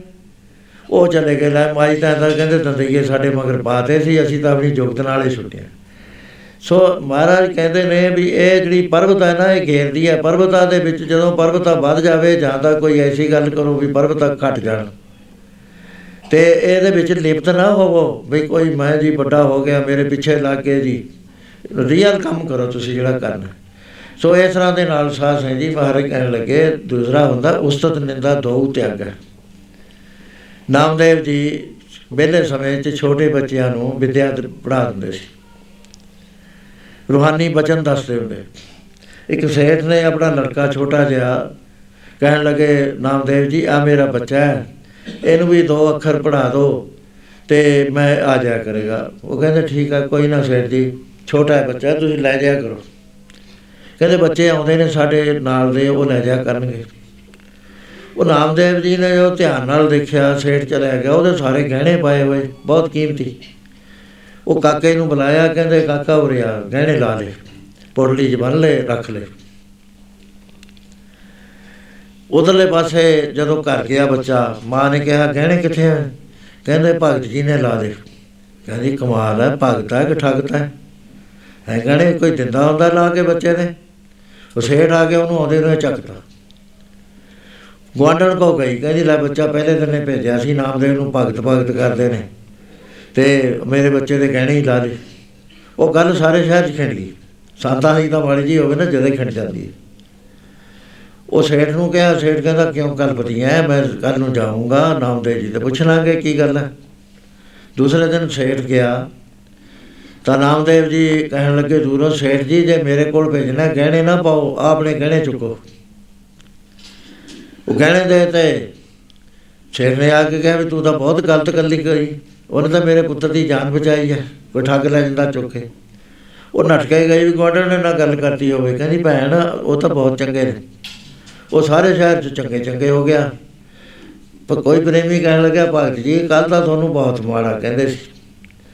ਤੇ ਅੱਜ ਸਾਰੇ ਚੰਗਾ ਚੰਗਾ ਕਹਿੰਦੇ ਨੇ, ਉਹ ਕੋਲ ਬੈਠੇ ਸੀ, ਸੁਆਹ ਪਈ ਸੀ। ਉਹਨਾਂ ਨੇ ਦੋਏ ਮੁੱਠੀਆਂ ਐ ਭਰ ਲਈ ਕਹਿੰਦੇ ਆ ਉਸਤ ਕਰਨ ਵਾਲਿਆਂ ਦੇ ਸਿਰ 'ਚ ਆ ਨਿੰਦਿਆ ਕਰਨ ਵਾਲੇ। ਇਹ ਸਾਧੂ ਦੋਹਾਂ ਚੀਜ਼ਾਂ ਤੋਂ ਮੁਕਤ ਹੁੰਦੇ ਨੇ, ਨਾ ਤਾਂ ਉਸਤਤ ਕਰਾਉਣ, ਨਿੰਦਿਆ ਕਰਦਾ ਕਰੀ ਜਾਵੇ, ਉਹਦਾ ਦੋਸ਼ ਲੱਗਦਾ ਹੁੰਦਾ ਦੂਸਰੇ ਨੂੰ। ਸੋ ਇਸ ਤਰ੍ਹਾਂ ਮਹਾਰਾਜ ਕਹਿੰਦੇ, ਪਿਆਰਿਆ, ਉਸਤਤ ਨਿੰਦਾ ਦੇ ਵਿੱਚ ਨਹੀਂ ਆਉਣਾ। ਫੇਰ ਕਿਤੇ ਜਾ ਕੇ ਨਾਮ ਜੇ ਦੂਸਰਾ ਹੈਗਾ, ਨਾਮ ਮੰਤਰ ਤੇ ਭਰੋਸਾ। ਜਿਹੜਾ ਮੰਤਰ ਗੁਰੂ ਨੇ ਦੇਤਾ ਉਸ ਨੂੰ ਜਪਣਾ ਹੈ। ਬਹੁਤ ਐਸੀਆਂ ਮਿਸਾਲਾਂ ਆਉਂਦੀਆਂ ਨੇ। ਉਹ ਹੁਣ ਟਾਈਮ ਨਹੀਂ ਮੇਰੇ ਕੋਲ, ਮੈਂ ਉਹਨਾਂ ਗੱਲਾਂ 'ਚ ਪਾਵਾਂ। ਤੀਸਰੀ ਜ਼ਰੂਰੀ ਗੱਲ ਮਹਾਰਾਜ ਨੇ ਕਿਹਾ ਵੀ ਸੇਵਾ ਦੀ ਲਗਨ ਹੋਣੀ ਚਾਹੀਦੀ ਹੈ। ਆਪ ਗਵਾ ਕੇ ਸੇਵਾ ਕਰੇ। ਮੈਂ ਨੂੰ ਛੱਡ ਕੇ ਸੇਵਾ ਕਰੇ। ਤੇ ਉਸ ਤੋਂ ਬਾਅਦ ਅਭਿਮਾਨ ਅਭਿਮਾਨ ਭਜਨ ਵਿੱਚ ਬਹੁਤ ਵੱਡੀ ਰੁਕਾਵਟ ਹੈ। ਜਿਹੜਾ ਆ ਕੇ ਮਹਾਤਮਾ ਕੋਲ ਆਵੇ ਮਾਨ ਰੱਖੇ ਵਿੱਚ, ਉਹ ਨਹੀਂ ਭਜਨ ਚ ਚੱਲਿਆ ਕਰਦਾ, ਕਿਉਂਕਿ ਉਹਦਾ ਭਰਿਆ ਪਿਆ ਅੰਦਰ। ਤੇ ਉਹਦੇ ਬਾਰੇ ਇੱਕ ਮਹਾਤਮਾ ਸੀ, ਉਥੇ ਕੋਈ ਜ਼ਕੀਰਦਾਰ ਸੀ, ਉਹਦੇ ਨੂੰ ਬਰਾਗ ਲੱਗਿਆ, ਉਹਨੇ ਕਿਹਾ ਵੀ ਨਾਮ ਜਪੀਏ। ਨਾਮ ਜਪਣ ਵਾਸਤੇ ਆਇਆ, ਉਹ ਕਹਿੰਦੇ, ਪਿਆਰਿਆ, ਤੂੰ ਘਰ 'ਚ ਰਹਿ। ਕਹਿੰਦਾ, ਨਹੀਂ ਜੀ, ਮੈਂ ਘਰ 'ਚ ਨਹੀਂ ਰਹਿਣਾ, ਮਹਾਪੁਰਸ਼ੋ ਮੈਂ ਐਡਾ ਅਮੀਰ ਆਦਮੀ। ਜੇ ਮੈਂ ਤੁਹਾਡੇ ਡੇਰੇ ਰਹਿਣ ਲੱਗਾ ਤੁਸੀਂ ਦੇਖਿਓ ਕਿੱਡੇ ਕਿੱਡੇ ਬੰਦੇ ਤੁਰੇ ਆਉਣਗੇ। ਇੱਥੇ ਦੇ ਵਜ਼ੀਰ ਵੀ ਤੁਰੇ ਆਉਣਗੇ। ਮੈਂ ਕਿਤੇ ਛੋਟਾ ਜਿਹਾ ਬੰਦਾ ਨਹੀਂ। ਉਹ ਮਹਾਤਮਾ ਨੇ ਜਦ ਬਾਰ-ਬਾਰ ਕਿਹਾ ਕਹਿੰਦੇ ਅੱਛਾ ਔਰ ਲੋਹੇ ਦਾ ਟੁਕੜਾ ਲਿਆ ਚੱਕ ਕੇ ਲੋਹੇ ਦਾ ਟੁਕੜਾ ਲਿਆਂਦਾ ਜੇਬ ਚੋਂ ਪਾਰਸ ਕੱਢਿਆ ਲਾਤਾ ਕਹਿੰਦੇ ਦੇਖ ਤਾਂ ਕੀ ਹੈ? ਕਹਿੰਦਾ ਤਾਂ ਸੋਨਾ ਬਣ ਗਿਆ। ਕਹਿੰਦੇ ਪੁੱਛਿਆ ਬਾਜ਼ਾਰ। ਬਾਜ਼ਾਰ ਗਿਆ ਉਹ ਕਹਿੰਦੇ ਜੀ ਖਰਾ ਸੋਨਾ ਮਹਾਤਮਾ ਨੇ ਕਿਹਾ ਗਾਗਰ ਲਿਆ ਚੱਕ ਕੇ ਲੋਹੇ ਦੀ। ਗਾਗਰ ਲਿਆਂਦੇ ਲਿਆ ਕੇ ਉਹ ਕਹਿੰਦੇ ਲੈ, ਆ ਪਾਰਸੇ ਦੇ ਚ ਰੱਖ ਦੇ, ਆਪਾਂ ਜਦ ਵੱਡਾ ਸਮਾਗਮ ਕਰਾਂਗੇ, ਸੋਨੇ ਦੀ ਹੋਊਗੀ ਵੇਚ ਦਾਂਗੇ। ਉਹ ਮਹਾਤਮਾ ਨੇ ਉੱਤੇ ਪਤਲਾ ਜਿਹਾ ਕਾਗਜ਼ ਲਪੇਟਤਾ। ਜਦੋਂ ਸਮਾਗਮ ਦਾ ਦਿਨ ਆਏ, ਮਹਾਤਮਾ ਨੇ ਕਿਹਾ ਵੀ ਲਿਆ, ਉਹ ਗਾਗਰ ਕੱਢ ਕੇ, ਚਾਬੀ ਦਿੱਤੀ, ਪੇਟੀ ਖੋਲੀ ਉੱਥੋਂ ਹੀ ਬੋਲਣ ਲੱਗ ਗਿਆ, ਕਹਿੰਦਾ, ਸੰਤ ਜੀ, ਤੁਹਾਡਾ ਪਾਰਸ ਝੂਠਾ, ਤੁਸੀਂ ਵੀ ਝੂਠੇ। ਕਹਿੰਦੇ ਅਸੀਂ ਕਿਉਂ ਝੂਠੇ ਆ? ਕਹਿੰਦਾ ਮੈਨੂੰ ਤੁਹਾਡੇ ਕੋਲ ਰਹਿੰਦੇ ਨੂੰ ਇੰਨਾ ਚਿਰ ਹੋ ਗਿਆ ਤੇ ਮੇਰੇ ਮਨ ਨੂੰ ਤਾਂ ਕੋਈ ਸ਼ਾਂਤੀ ਨਹੀਂ ਆਈ, ਕੋਈ ਤਬਦੀਲੀ ਨਹੀਂ ਹੋਈ। ਉਹ ਚੇਲਿਆਂ ਨੂੰ ਕਹੇ ਜਾਂਦਾ ਹੁੰਦਾ, ਦੇਖੋ, ਮੈਂ ਕਹਿੰਦਾ ਭਾਂਡੇ ਮਾਂਜਦਾ, ਐਡਾ ਅਮੀਰ ਹੋ ਕੇ ਤੂੰ ਕਹਿੰਦਾ ਤੁਰਿਆ ਫਿਰਦਾ ਉਹ ਅਮੀਰ ਹੀ ਨਾ ਉਹਦੇ ਮਨ ਚੋਂ ਗਈ ਬਿਮਾਨ ਜਿਹੜਾ ਸੀ। ਗੁਰੂ ਮਹਾਰਾਜ ਕਹਿੰਦੇ, ਹੋਰ ਚੀਜ਼ਾਂ ਵੈਗਰੂ ਨੂੰ ਪਾ ਜਾਂਦੀਆਂ ਲੇਕਿਨ ਹਾਜਿਓ ਹੰਕਾਰ ਨਾ ਪਾਵੇ ਬੇਦ ਕੂਕ ਸੁਣਾਵੇ। ਆ ਜਿਹੜੀ ਸਾਡੀ ਮਾਇਆ ਨਾ, ਰੱਬ ਨੂੰ ਇਹ ਪਾਉਂਦੀ ਨਹੀਂ ਹੈ। ਕਿਉਂਕਿ ਇਹ ਪਰਦਾ ਬਣਿਆ ਹੋਇਆ ਹੈ ਹਾਂ ਭੀਤ ਪਏ ਹੋਇਆ ਵਿੱਚੋਂ ਸੁੱਤ ਦੇਸ਼ ਮਿਲਦਾ ਹੈ। ਸੋ ਇਸ ਤਰ੍ਹਾਂ ਮਹਾਰਾਜ ਕਹਿਣ ਲੱਗੇ, ਪਿਆਰਿਆ ਨਿਰਭਮਾਨ ਹੋ ਕੇ ਸਿੱਖੀ ਕਮਾਉਣੀ ਪੈਂਦੀ ਹੈ। ਮਾਨ ਤੇ ਅਪਮਾਨ ਬੰਦੇ ਜਿਹੜਾ ਉਹ ਸੇਵਕ ਨਹੀਂ ਹੋਇਆ ਕਰਦਾ। ਤੇ ਜਿਹੜੇ ਜਿਹੜੇ ਹਿਰਦਿਆਂ 'ਚ ਅਭਿਮਾਨ ਹੁੰਦਾ ਹੈ, ਉਥੇ ਰੂਹਾਨੀ ਸ਼ਬਦ ਕੋਈ ਵੀ ਅਸਰ ਨਹੀਂ ਕਰਿਆ ਕਰਦਾ ਹੈ ਬਾਲੋ। ਗਰਭ ਜਨਾ ਬਣਾਈਆਂ ਖਾਲੀ ਦੁਨੀਆ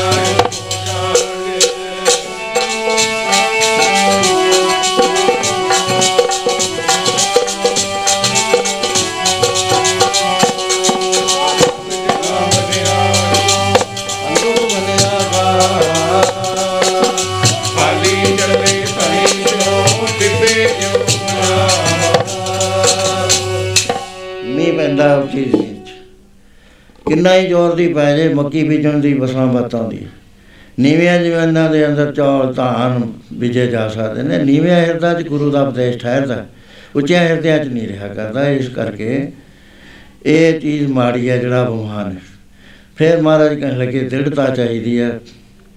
ਇਹਦੀਆਂ ਹੋਰ ਰਹਿਤਾਂ ਨੇ, ਦਇਆ ਹੋਣੀ ਚਾਹੀਦੀ, ਖਿਮਾ, ਧੀਰਜ, ਸੰਤੋਖ, ਸ਼ੀਲ, ਸੋਚ, ਇਹ ਸਾਰੀਆਂ ਚੀਜ਼ਾਂ ਜ਼ਰੂਰੀ ਨੇ ਭਜਨ ਕਰਨ ਵਾਸਤੇ।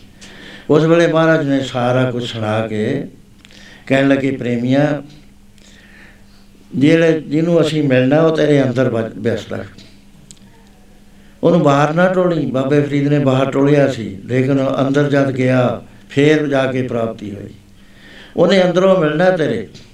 ਤੇ ਉਹਦੀ ਚਾਬੀ ਹੈਗੀ ਗੁਰੂ ਦੇ ਕੋਲ। ਜਿਸ ਕਾ ਗ੍ਰਹਿ ਤਿਨ ਦਿਆ ਤਾਲਾ, ਕੁੰਜੀ ਗੁਰਸੋਂ ਪਾਈ, ਅਨਕ ਪਾਪ ਕਰੇ ਨਹੀਂ ਪਾਵੇ, ਬਿਨ ਸਤਿਗੁਰ ਸ਼ਨਾਈ ਤੇ ਗੁਰੂ ਦੀ ਸ਼ਰਨ ਵਿੱਚ ਆ ਕੇ ਉਹ ਚਾਬੀ ਮਿਲਦੀ ਹੈ। ਉਹ ਚਾਬੀ ਕੋਈ ਲੋਹੇ ਦੀ ਨਹੀਂ ਹੈ, ਲੱਕੜੀ ਦੀ ਨਹੀਂ ਹੈ ਇਹ। ਉਹ ਚਾਬੀ ਅੱਖਰਾਂ ਦੀ ਹੈ। ਵਾਹਿਗੁਰੂ। ਰਾਮ ਅੱਲਾ, ਕੋਈ ਵੀ ਹੈ, ਜਿੱਥੇ ਜਿਹਾ ਜਾਂ ਕਿਸੇ ਦਾ ਹੈਗਾ, ਹਉ ਬਲਿਹਾਰੇ ਜਾਓ ਜੇਤੇ ਤੇਰੇ ਨਾਮ। ਕਹਿੰਦੇ ਵਾਹਿਗੁਰੂ ਜਪਣ ਦੇ ਨਾਲ ਹੌਲੀ ਹੌਲੀ ਅਵਸਥਾ ਤੇਰੀ ਚੜ੍ਹਦੀ ਚਲੀ ਜਾਏਗੀ। ਇੱਕ ਦਿਨ ਆਏਗਾ ਜਿੱਦਣ ਇਹ ਅੰਧਕਾਰ ਅਗਿਆਨਤਾ ਦੇ, ਅਵਿਦਿਆ ਦੇ, ਆਸਾ ਦੇ, ਤ੍ਰਿਸ਼ਨਾ ਦੇ ਦੁਖ ਦਰਵਾਜਾ ਰੋ ਰਖਵਾਲਾ ਆਸਨ ਦੇਸ਼ਾ ਪਟ ਜੜੇ। ਆਸਾ ਦੇ ਅੰਦੇਸ਼ਾ ਦੇ ਪਟ ਜੜੇ। ਇੱਕ ਇੱਥੇ ਪੁਸਤਕ ਹੈ, ਮੈਂ ਨੌ ਤਾਂ ਭੁੱਲ ਗਿਆ, ਲਿਖੀ ਹੋਈ ਮੇਰੀ 3-400 ਪੇਜ ਦੀ ਹੈ। ਉਹਦੇ 'ਚ ਐਸੇ ਲਾਈਨ ਦਾ ਦੱਸਿਆ ਹੋਇਆ ਵੀ ਕਿਸ ਤਰ੍ਹਾਂ ਕਿਹੜੇ ਪਟ ਜੜੇ ਹੋਏ ਨੇ, ਕਿਵੇਂ ਜੜੇ ਹੋਏ ਨੇ, ਕਿਵੇਂ ਉਹ ਖੁੱਲਦੇ ਨੇ। ਤੇ ਉਹਦੇ ਨਾਲ ਕਹਿਣ ਲੱਗੇ, ਇਹ ਚੀਜ਼ਾਂ ਆਉਣਗੀਆਂ ਬਾਕੀ ਬੰਦਗੀ ਕਰਕੇ ਤੂੰ ਹੌਲੀ ਹੌਲੀ ਹੌਲੀ ਹੌਲੀ ਤਰੱਕੀ ਕਰਦਾ ਚਲੇ ਜਾਏਗਾ। ਤੇ ਅਖੀਰ ਇਹ ਹੋਏਗਾ ਜਿਹੜੇ ਬੱਜਰ ਕਪਾਟ ਜਿਹੜੇ ਹੋਏ ਨੇ ਇਹ ਖੁੱਲ ਜਾਂਦੇ ਨੇ ਐ ਪੜ ਲਓ ਸਾਰੇ ਪ੍ਰੇਮੀ। ਵਾਹਿਗੁਰੂ ਵਾਹਿਗੁਰੂ ਜਪ ਕੇ ਖੁੱਲਦੇ ਨੇ ਬੱਜਰ ਕਪਾਟ ਸਤਨਾਮ ਜਪ ਕੇ ਵਾਹਿਗੁਰੂ ਜਪ ਕੇ। ਖੁੱਲਦੇ ਨੇ ਬੱਜਰ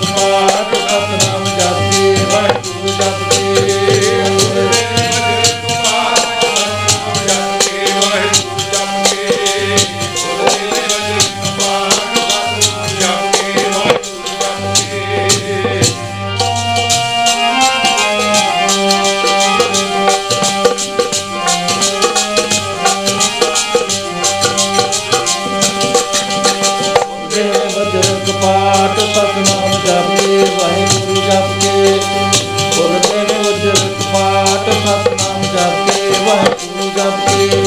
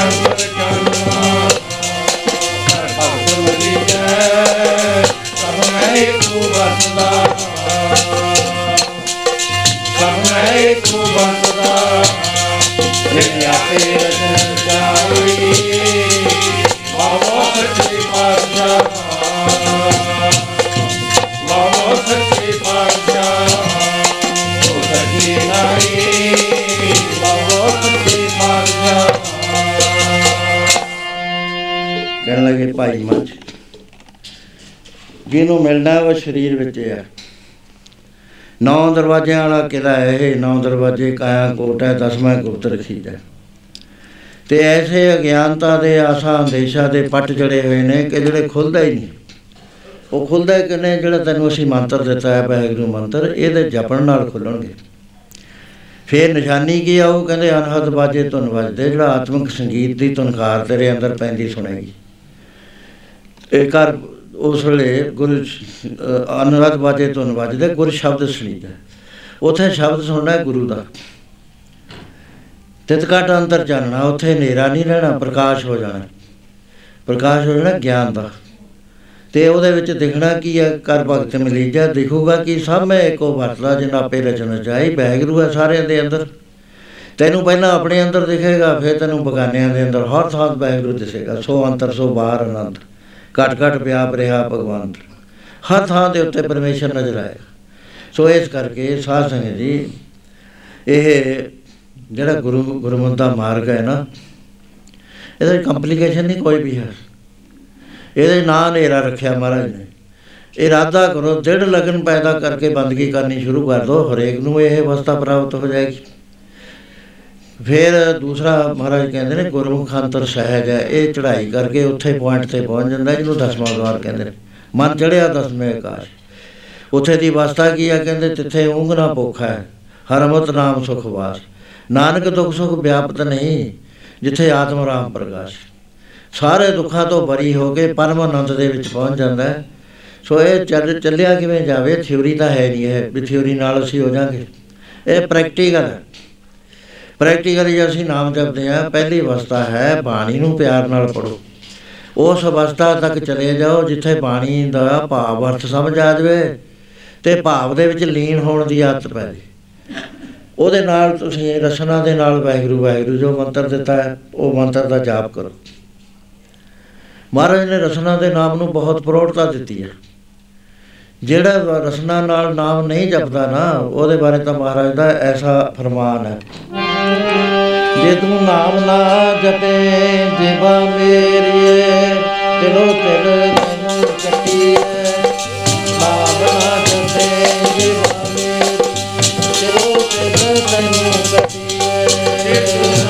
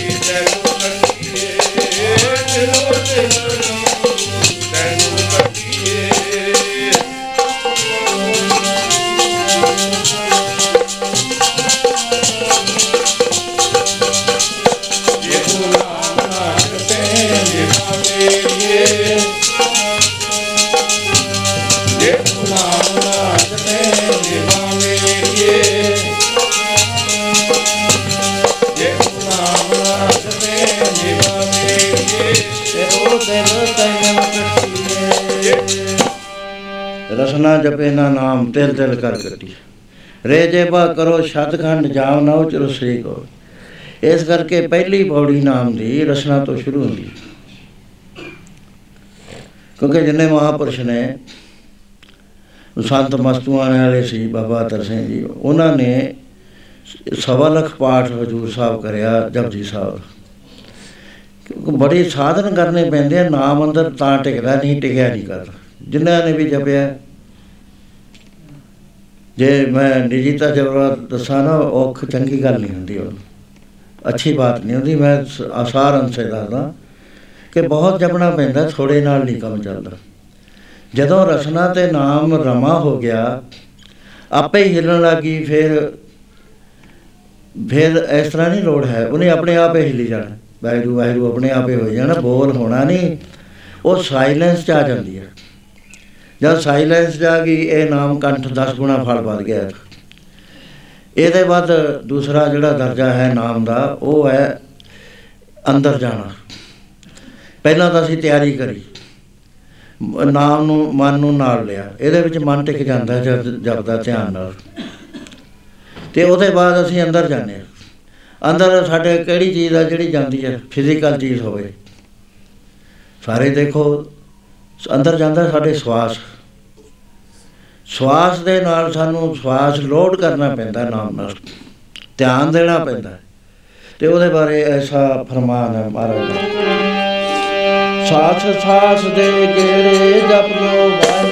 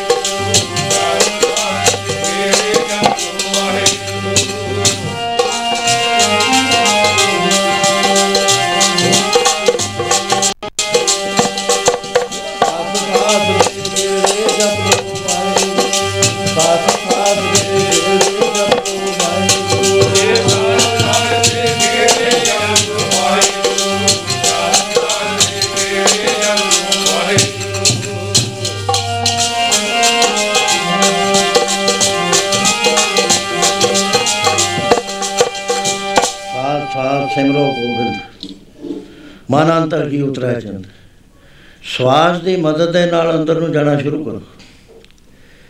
ਉਹ ਕਿਵੇਂ ਜਾਂਦਾ ਹੈ ਥੋੜਾ ਜਿਹਾ ਮੈਂ ਇਹ ਤੇ ਬੋਲਣਾ ਚਾਹੁੰਦਾ।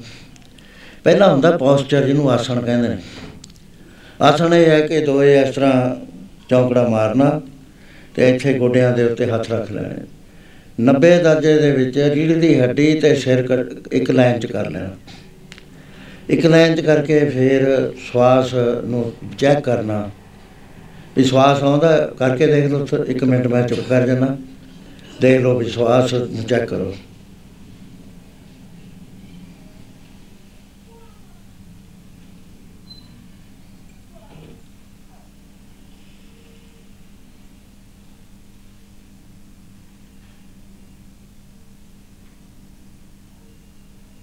ਸਾਰਿਆਂ ਨੂੰ ਪਤਾ ਲੱਗ ਗਿਆ। ਇੱਕਦਮ ਮੈਂ ਅਮਰੀਕਾ ਗੱਲ ਦੱਸ ਰਿਹਾ ਸੀ ਉੱਥੇ ਕੁਝ ਬੀਬੀਆਂ ਬੈਠੀਆਂ ਸੀ। ਮੈਂ ਕਿਹਾ, ਬੇਟਾ, ਤੁਹਾਨੂੰ ਪਤਾ ਲੱਗ ਗਿਆ, ਇੱਕ ਬੀਬੀ ਕਹਿੰਦੀ, ਮੈਨੂੰ ਨਹੀਂ ਜੀ ਪਤਾ ਲੱਗਿਆ। ਮੈਂ ਤੈਨੂੰ ਪਤਾ ਹੀ ਨਹੀਂ ਮੇਰਾ ਸਾਹ ਅੰਦਰੋਂ ਆਉਂਦਾ, ਬਾਹਰ ਨੂੰ ਜਾਣਾ ਕਹਿੰਦੀ, ਮੈਨੂੰ ਨਹੀਂ ਪਤਾ ਲੱਗਿਆ।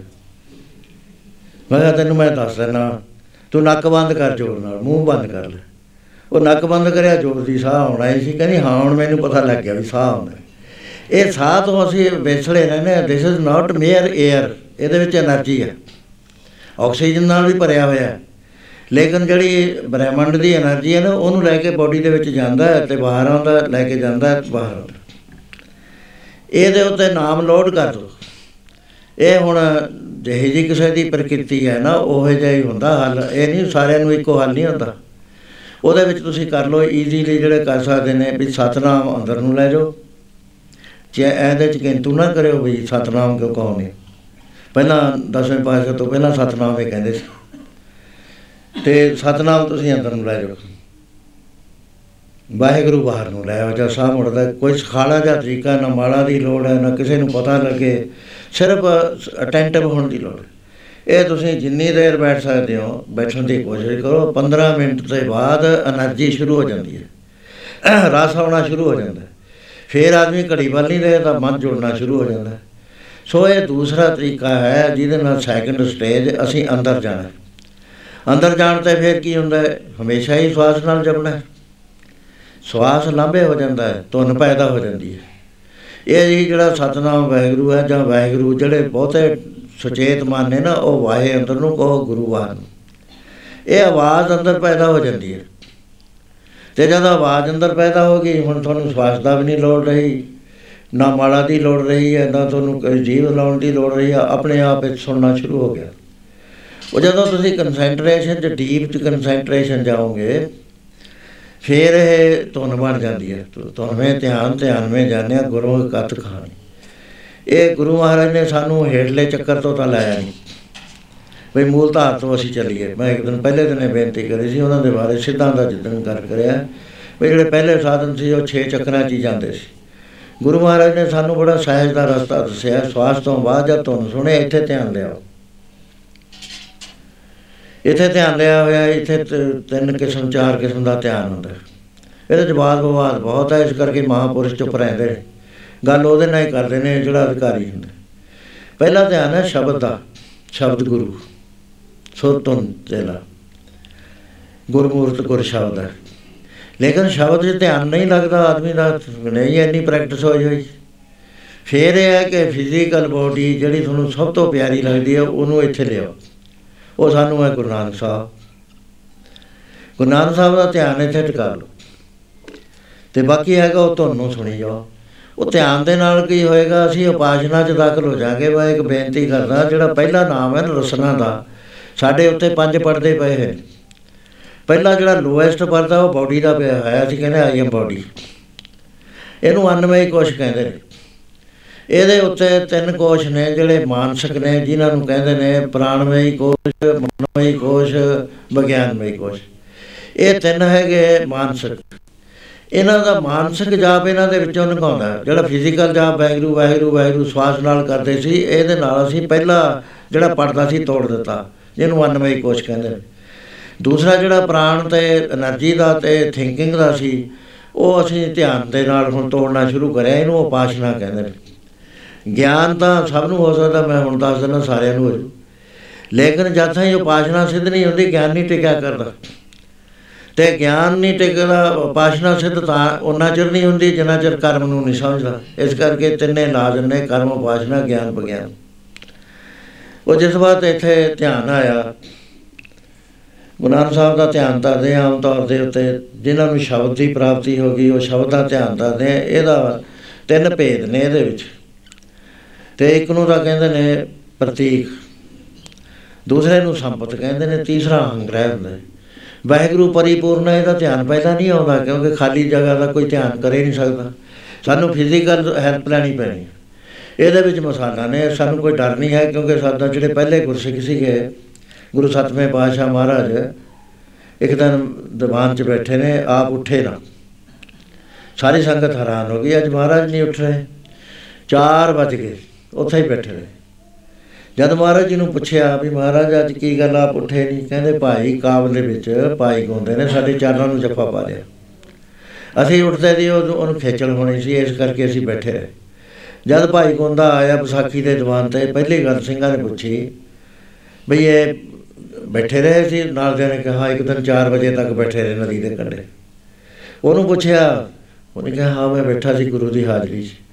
ਇਹ ਧਿਆਨ ਹੁੰਦਾ ਹੈ, ਇੱਥੇ ਇਸ ਤੋਂ ਬਗੈਰ ਅੰਦਰ ਜਾ ਨਹੀਂ ਸਕਣਾ ਗਾਹਾਂ ਸਮਾਧੀਆਂ ਦੀ ਅਵਸਥਾ ਹੁੰਦੀ ਹੈ। ਜਿੰਨਾ ਚਿਰ ਧਿਆਨ ਦੇ ਵਿੱਚੋਂ ਨਹੀਂ ਲੰਘਿਆ, ਗਾਹਾਂ ਜਾ ਨਹੀਂ ਸਕਿਆ ਕਰਦਾ ਇਸ ਕਰਕੇ ਗੁਰੂ ਦਸਵੇਂ ਪਾਤਸ਼ਾਹ ਦੇ ਵਕਤ ਦਾ ਇੱਕ ਜ਼ਿਕਰ ਹੈ ਦੇਵੀਦਾਸ ਸੀਗਾ, ਬਿਲਾਸਪੁਰ ਦਾ ਵਜ਼ੀਰ ਭੀਮ ਚੰਦ ਉਥੇ ਮਹਾਰਾਜ ਦੇ ਖਿਲਾਫ ਗੋਂਦਾ ਗੁੰਦਣ ਲੱਗ ਗਏ, ਉਹ ਸੀਗਾ ਸਮਝਦਾਰ। ਉਹਨੇ ਕਿਹਾ, "ਓਏ ਗੁਰੂ ਕਿਸੇ ਨੂੰ ਕੁਝ ਕਹਿ ਦੇ ਨਹੀਂ ਇਹਨਾਂ ਦੇ ਦਾਦਾ ਜੀ ਨੇ ਤੁਹਾਡੇ ਸਾਰਿਆਂ ਨੂੰ ਛਡਾ ਕੇ ਤਖਤਾਂ ਤੇ ਬਹਾਇਆ ਤੁਸੀਂ ਇਹਨਾਂ ਦੀ ਮੁਖਾਲਫਤ ਕਰ ਰਹੇ ਹੋ। ਮੈਂ ਕਹਿੰਦਾ ਹੱਥ ਜੋੜ ਕੇ ਬੇਨਤੀ ਕਰਾਂ ਐ ਨਾ ਗੱਲ ਕਰੋ, ਸਮਰੱਥ ਪੁਰਸ਼ਾਂ ਨਾਲ ਬੈਰ ਨਹੀਂ ਕਰੀ। ਉੱਥੇ ਜਿਹੜੇ ਰਾਜੇ ਸੀ, ਗੁੱਸਾ ਮੰਨਿਆ। ਕਹਿਣ ਲੱਗੇ, ਭੀਮ ਸੈਨ, ਜਿਹਦੇ ਰਾਜ ਵਿੱਚ ਗੁਰੂ ਗੋਬਿੰਦ ਸਿੰਘ ਦਾ ਜਸੂਸ ਰਹਿੰਦਾ ਹੋਵੇ, ਉਹ ਕਿਵੇਂ ਸਹੀ ਰਹਿ ਜਾਊਗਾ? ਤੇਰਾ ਵਜ਼ੀਰ ਪ੍ਰਾਈਮ ਮਿਨਿਸਟਰ ਜਸੂਸ ਹੈ। ਅਖੀਰ ਸਜ਼ਾ ਦਵਾਤੀ ਉਹਨੂੰ। ਮੇਰੀ ਅੱਖਾਂ 'ਚ ਸਲਾਈਆਂ ਫੇਰ ਦੋ। ਪਹਾੜ ਤੋਂ ਧੱਕਾ ਦੇ ਦੋ। ਉਹਨੂੰ ਲੈ ਕੇ ਜਲਾਦ ਸਰਾਈਆਂ ਗਰਮ ਕਰਨ ਲੱਗ ਗਏ। ਉਹਦਾ ਬੇਨਤੀ ਕਰੀ ਕਹਿਣ ਲੱਗੇ ਵੀ ਮਹਾਰਾਜ, ਸਜ਼ਾ ਤਾਂ ਅਸੀਂ ਤਾਂ ਜਲਾਦ ਦਾ ਹੁਕਮ ਮੰਨਣਾ ਹੈ। ਪਰ ਤੁਸੀਂ ਦੱਸੋ, ਅਸੀਂ ਕੀ ਕਰ ਸਕਦੇ ਹਾਂ ਤੁਹਾਡੇ ਵਾਸਤੇ? ਉਹ ਕਹਿੰਦੇ, ਐ ਕਰ ਦਿਓ ਮੈਨੂੰ ਟਾਈਮ ਦੇ ਦਿਓ। ਜਦ ਮੈਂ ਹੱਥ ਖੜਾ ਕਰ ਦੂੰਗਾ, ਫੇਰ ਫੇਰ ਦਿਓ। ਟਾਈਮ ਦਿੱਤਾ ਉਹਨੇ ਗੁਰੂ ਦਸਵੇਂ ਪਾਤਸ਼ਾਹ ਦੇ ਚਰਨਾਂ ਦਾ ਧਿਆਨ ਧਰ ਲਿਆ। ਧਿਆਨ ਧਰਿਆ ਹੋਇਆ ਤਾਂ ਜਦ ਬਿਲਕੁਲ ਸਾਖਸ਼ਾਤ ਹੋ ਗਏ। ਉਹਨੇ ਹੱਥ ਕਰਤਾ। ਉਹਨਾਂ ਨੇ ਅੱਖਾਂ ਸਲਾਈਆਂ ਫੇਰਤੀਆਂ ਪਾਣੀ ਧੂਆਂ ਜਿਹਾ ਵੀ ਨਿਕਲਿਆ। ਉਹ ਬੈਠਾ ਰਿਹਾ। ਉਹਨਾਂ ਨੇ ਕਿਹਾ ਵੀ ਇਹਨੂੰ ਪਹਾੜੀ ਤੋਂ ਕੀ ਸੱਟਣਾ ਹੈ ਆਪੇ ਗਿਰ ਜੂ। ਹੁਣ ਦੇਖਦਾ ਤਾਂ ਹੈ ਨਹੀਂ, ਚੋਟੀ ਤੇ ਚੜਿਆ ਹੋਇਆ। ਉਹ ਚਲੇ ਗਏ ਤੇ ਇਹਨੇ ਕਾਫੀ ਦੇਰ ਬਾਅਦ ਜਾਇਆ ਨੇਤਰ ਖੋਲੇ ਹੈਰਾਨ ਹੋ ਗਏ, ਮੈਨੂੰ ਤਾਂ ਸਭ ਕੁਝ ਦਿਸਦਾ ਹੈ। ਉਸ ਵੇਲੇ ਅਨੰਦਪੁਰ ਸਾਹਿਬ ਨੂੰ ਚੱਲ ਪਿਆ। ਮਹਾਰਾਜ ਜੀ ਉਦੋਂ ਦੀਵਾਨ ਵਿੱਚ ਨਹੀਂ ਸੀ ਆਏ, ਦਰਸ਼ਨ ਨਹੀਂ ਸੀ ਦਿੱਤੇ। ਪੁੱਛਿਆ, ਕਹਿੰਦੇ ਅੰਦਰ ਹੀ ਨੇ ਅੱਜ ਤਾਂ। ਕਹਿਣ ਲੱਗੇ, ਮੇਰੀ ਬੇਨਤੀ ਕਰੋ। ਬੇਨਤੀ ਕਰੀ ਮਹਾਰਾਜ, ਕਹਿੰਦੇ ਬੁਲਾ ਲਓ। ਮਹਾਰਾਜ ਦੇ ਚਰਨਾਂ ਤੇ ਪ- ਪੱਟੀ ਬਣੀ ਹੋਈ। ਥੋੜਾ ਜਿਹਾ ਖੂਨ ਛਿਮਿਆ ਹੋਇਆ। ਉੱਥੇ ਜਾ ਕੇ ਨਮਸਕਾਰ ਕਰਕੇ ਪਾਤਸ਼ਾਹ, ਇਹ ਕੀ ਗੱਲ ਹੋ ਗਈ? ਖੈ- ਮਹਾਰਾਜ ਮੁਸਕਰਾ ਪਏ ਕਹਿੰਦੇ ਦੇਵੀਦਾਸ ਤੂੰ ਪੁੱਛਦਾ ਹੈ? ਕਹਿੰਦੇ, ਮਹਾਰਾਜ, ਮੈਨੂੰ ਪਤਾ ਨਹੀਂ ਹੈ।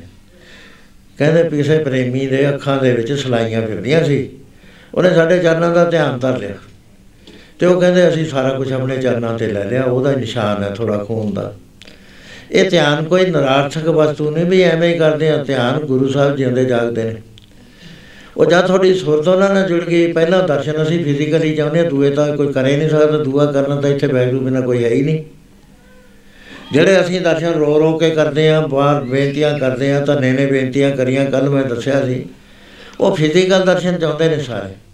ਉਹਦੇ ਬਾਅਦ ਫਿਰ ਪਤਾ ਲੱਗਦਾ ਵੀ ਅਸਲੀ ਦਰਸ਼ਨ ਵਾਹਿਗੁਰੂ ਦਾ ਕੀ ਹੈ ਸੋ ਇਸ ਤਰ੍ਹਾਂ ਦੇ ਨਾਲ ਉਸ ਨੂੰ ਮਹਾਰਾਜ ਨੇ ਕਿਹਾ ਵੀ ਗੁਰੂ ਦੇ ਵਜੂਦ ਦਾ ਧਿਆਨ ਅੰਦਰ ਧਰੋ, ਐ ਪੜ ਲਓ।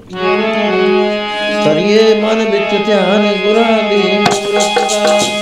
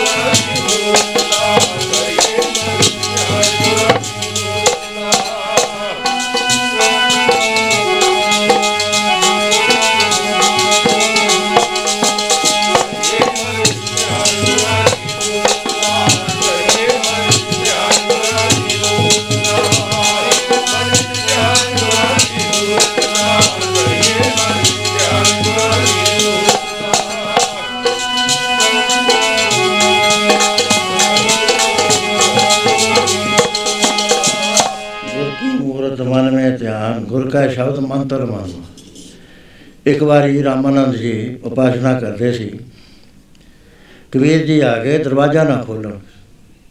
ਕਬੀਰ ਸਾਹਿਬ ਬਾਹਰ ਬੈਠ ਗਏ। ਉਹਨੂੰ ਸੰਕਟ ਕੀ ਆਇਆ, ਉਲਝਣ ਕੀ ਆਈ ਕਿ ਉਹਨੇ, ਕਿਉਂਕਿ ਦੋ ਤਰ੍ਹਾਂ ਦੀ ਉਪਾਸਨਾ, ਇੱਕ ਬਾਹਰ ਹੀ ਹੁੰਦੀ ਹੈ, ਜਿਵੇਂ ਗੁਰੂ ਗ੍ਰੰਥ ਸਾਹਿਬ ਦੀ ਅਸੀਂ ਕਰਦੇ ਹਾਂ। ਰੁਮਾਲੇ ਸਜਾਉਂਦੇ ਆ ਪੇਟਾ ਚਾੜਦੇ ਆ ਸਰੋਵਰ ਸਭ ਚੀਜ਼ਾਂ ਕਰਦੇ ਆ ਫੁੱਲ ਵਗੈਰਾ ਲਾਉਂਦੇ ਆ ਦੂਸਰੀ ਹੁੰਦੀ ਹੈ ਵੀ ਇਹ ਸਾਰੀ ਚੀਜ਼ ਮੈਂਟਲੀ ਕਰਨੀ। ਉਹ ਮੈਂਟਲੀ ਕਰਿਆ ਉਹਨਾਂ ਨੇ ਆਪਣੇ ਇਸ਼ਟ ਦਾ ਇਸ਼ਨਾਨ ਕਰਾਤਾ। ਮੁਕਟ ਵਗੈਰਾ ਕਰ ਲਾ ਕੇ। ਇਸ਼ਨਾਨ ਤੋਂ ਬਾਅਦ ਬਸਤਰ ਸਾਰੇ ਪਵਾਤੇ ਮੁਕਟ ਵੀ ਦੇਤਾ। ਲੇਕਿਨ ਮਾਲਾ ਪਾਉਣੀ ਭੁੱਲ ਕੇ 'ਚ। ਹੁਣ ਜਾਂ ਮੁਕਟ ਦੇ ਉੱਤੇ ਦੀ ਪਾਉਂਦੇ ਨੇ ਉਹ ਪੈਂਦੀ ਨਹੀਂ ਹੈ। ਬੜੇ ਪਰੇਸ਼ਾਨ ਹੋਏ ਵੀ ਹੁਣ ਕੀ ਕਰੇ ਮੇਰੀ ਅੱਜ ਦੀ ਉਪਾਸਨਾ ਅਧੂਰੀ ਰਹਿ ਜੂ। ਕਬੀਰ ਸਾਹਿਬ ਬਾਹਰ ਬੈਠੇ ਸੀ। ਕਹਿਣ ਲੱਗੇ ਗੁਰੂਦੇਵ ਪਰੇਸ਼ਾਨ ਹੋਣ ਦੀ ਲੋੜ ਨਹੀਂ ਹੈ। ਮਾਲਾ ਦੇ ਤੁਸੀਂ ਗੰਢ ਖੋਲ ਲਓ, ਗੰਢ ਖੋਲ ਕੇ ਐ ਪਾ ਕੇ ਫਿਰ ਗੰਢ ਦੇ ਦਿਓ। ਕਹਿਣ ਲੱਗੇ ਕਬੀਰ ਤੂੰ ਮੇਰੇ ਅੰਦਰ ਵੀ ਦੇਖ ਲਿਆ। ਇਹ ਉਪਾਸਨਾ ਕਹਾਉਂਦੀ ਹੈ ਸਾਸਾਂ ਜੀ, ਉਪਾਸਨਾ ਦੇ ਨਾਲ ਸਮਾਧੀ 'ਚ ਜਾਂਦਾ ਆਦਮੀ। ਸਮਾਧੀਆਂ ਹੁੰਦੀਆਂ ਨੇ, ਸਾਨੂੰ ਸਮਾਧੀਆਂ ਦਾ ਨਹੀਂ ਪਤਾ ਵੀ ਕਿੰਨੀਆਂ ਹੁੰਦੀਆਂ, ਅਸੀਂ ਤਾਂ ਇੱਕੋ ਜਾਣਦੇ ਹਾਂ, ਸਮਾਧੀ ਹੁੰਦੀ ਹੈ। ਸਮਾਧੀਆਂ ਦੀ ਡਿਵੀਜ਼ਨ ਹੈ 6 ਕਿਸਮ ਦੀਆਂ ਸਮਾਧੀਆਂ ਹੁੰਦੀਆਂ ਨੇ। ਇਹਨਾਂ 'ਚ ਚਾਰ ਹੁੰਦੀਆਂ ਨੇ, ਜਿੱਥੇ ਜਾ ਕੇ ਆਤਮਾ ਸਾਖਸ਼ਾਤਕਾਰ ਹੁੰਦਾ ਹੈ। ਪੰਜਵੀਂ ਵਿੱਚ ਪਰਮੇਸ਼ਰ ਹੁੰਦਾ ਹੈ, ਛੇਵੀਂ ਦੇ ਵਿੱਚ ਦ੍ਰਿੜ ਹੁੰਦਾ ਹੈ, ਸੱਤਵੀਂ ਦੇ ਵਿੱਚ ਜਿਹੜੀ ਹੈ ਉਹ ਹੋਇਆ ਕਰਦੀ ਜਿਹਨੂੰ ਮਹਾਰਾਜ ਨੇ ਸਹਿਜ ਸਮਾਧ ਲਿਖਿਆ ਹੈ। ਤੇ ਉਹਦੇ ਬਾਰੇ ਆਪ ਜੀ ਨੇ ਇਸ ਤਰ੍ਹਾਂ ਨਾਲ ਫਰਮਾਨ ਕਰਿਆ ਸਹਿਜ ਸਮਾਧ ਲਗੀ ਲਵੇ ਅੰਤਰ ਥੋਰਾ ਹੋਈ ਜਾਣੇ ਸਹਿਜ ਸਮਾਧ ਲਗੀ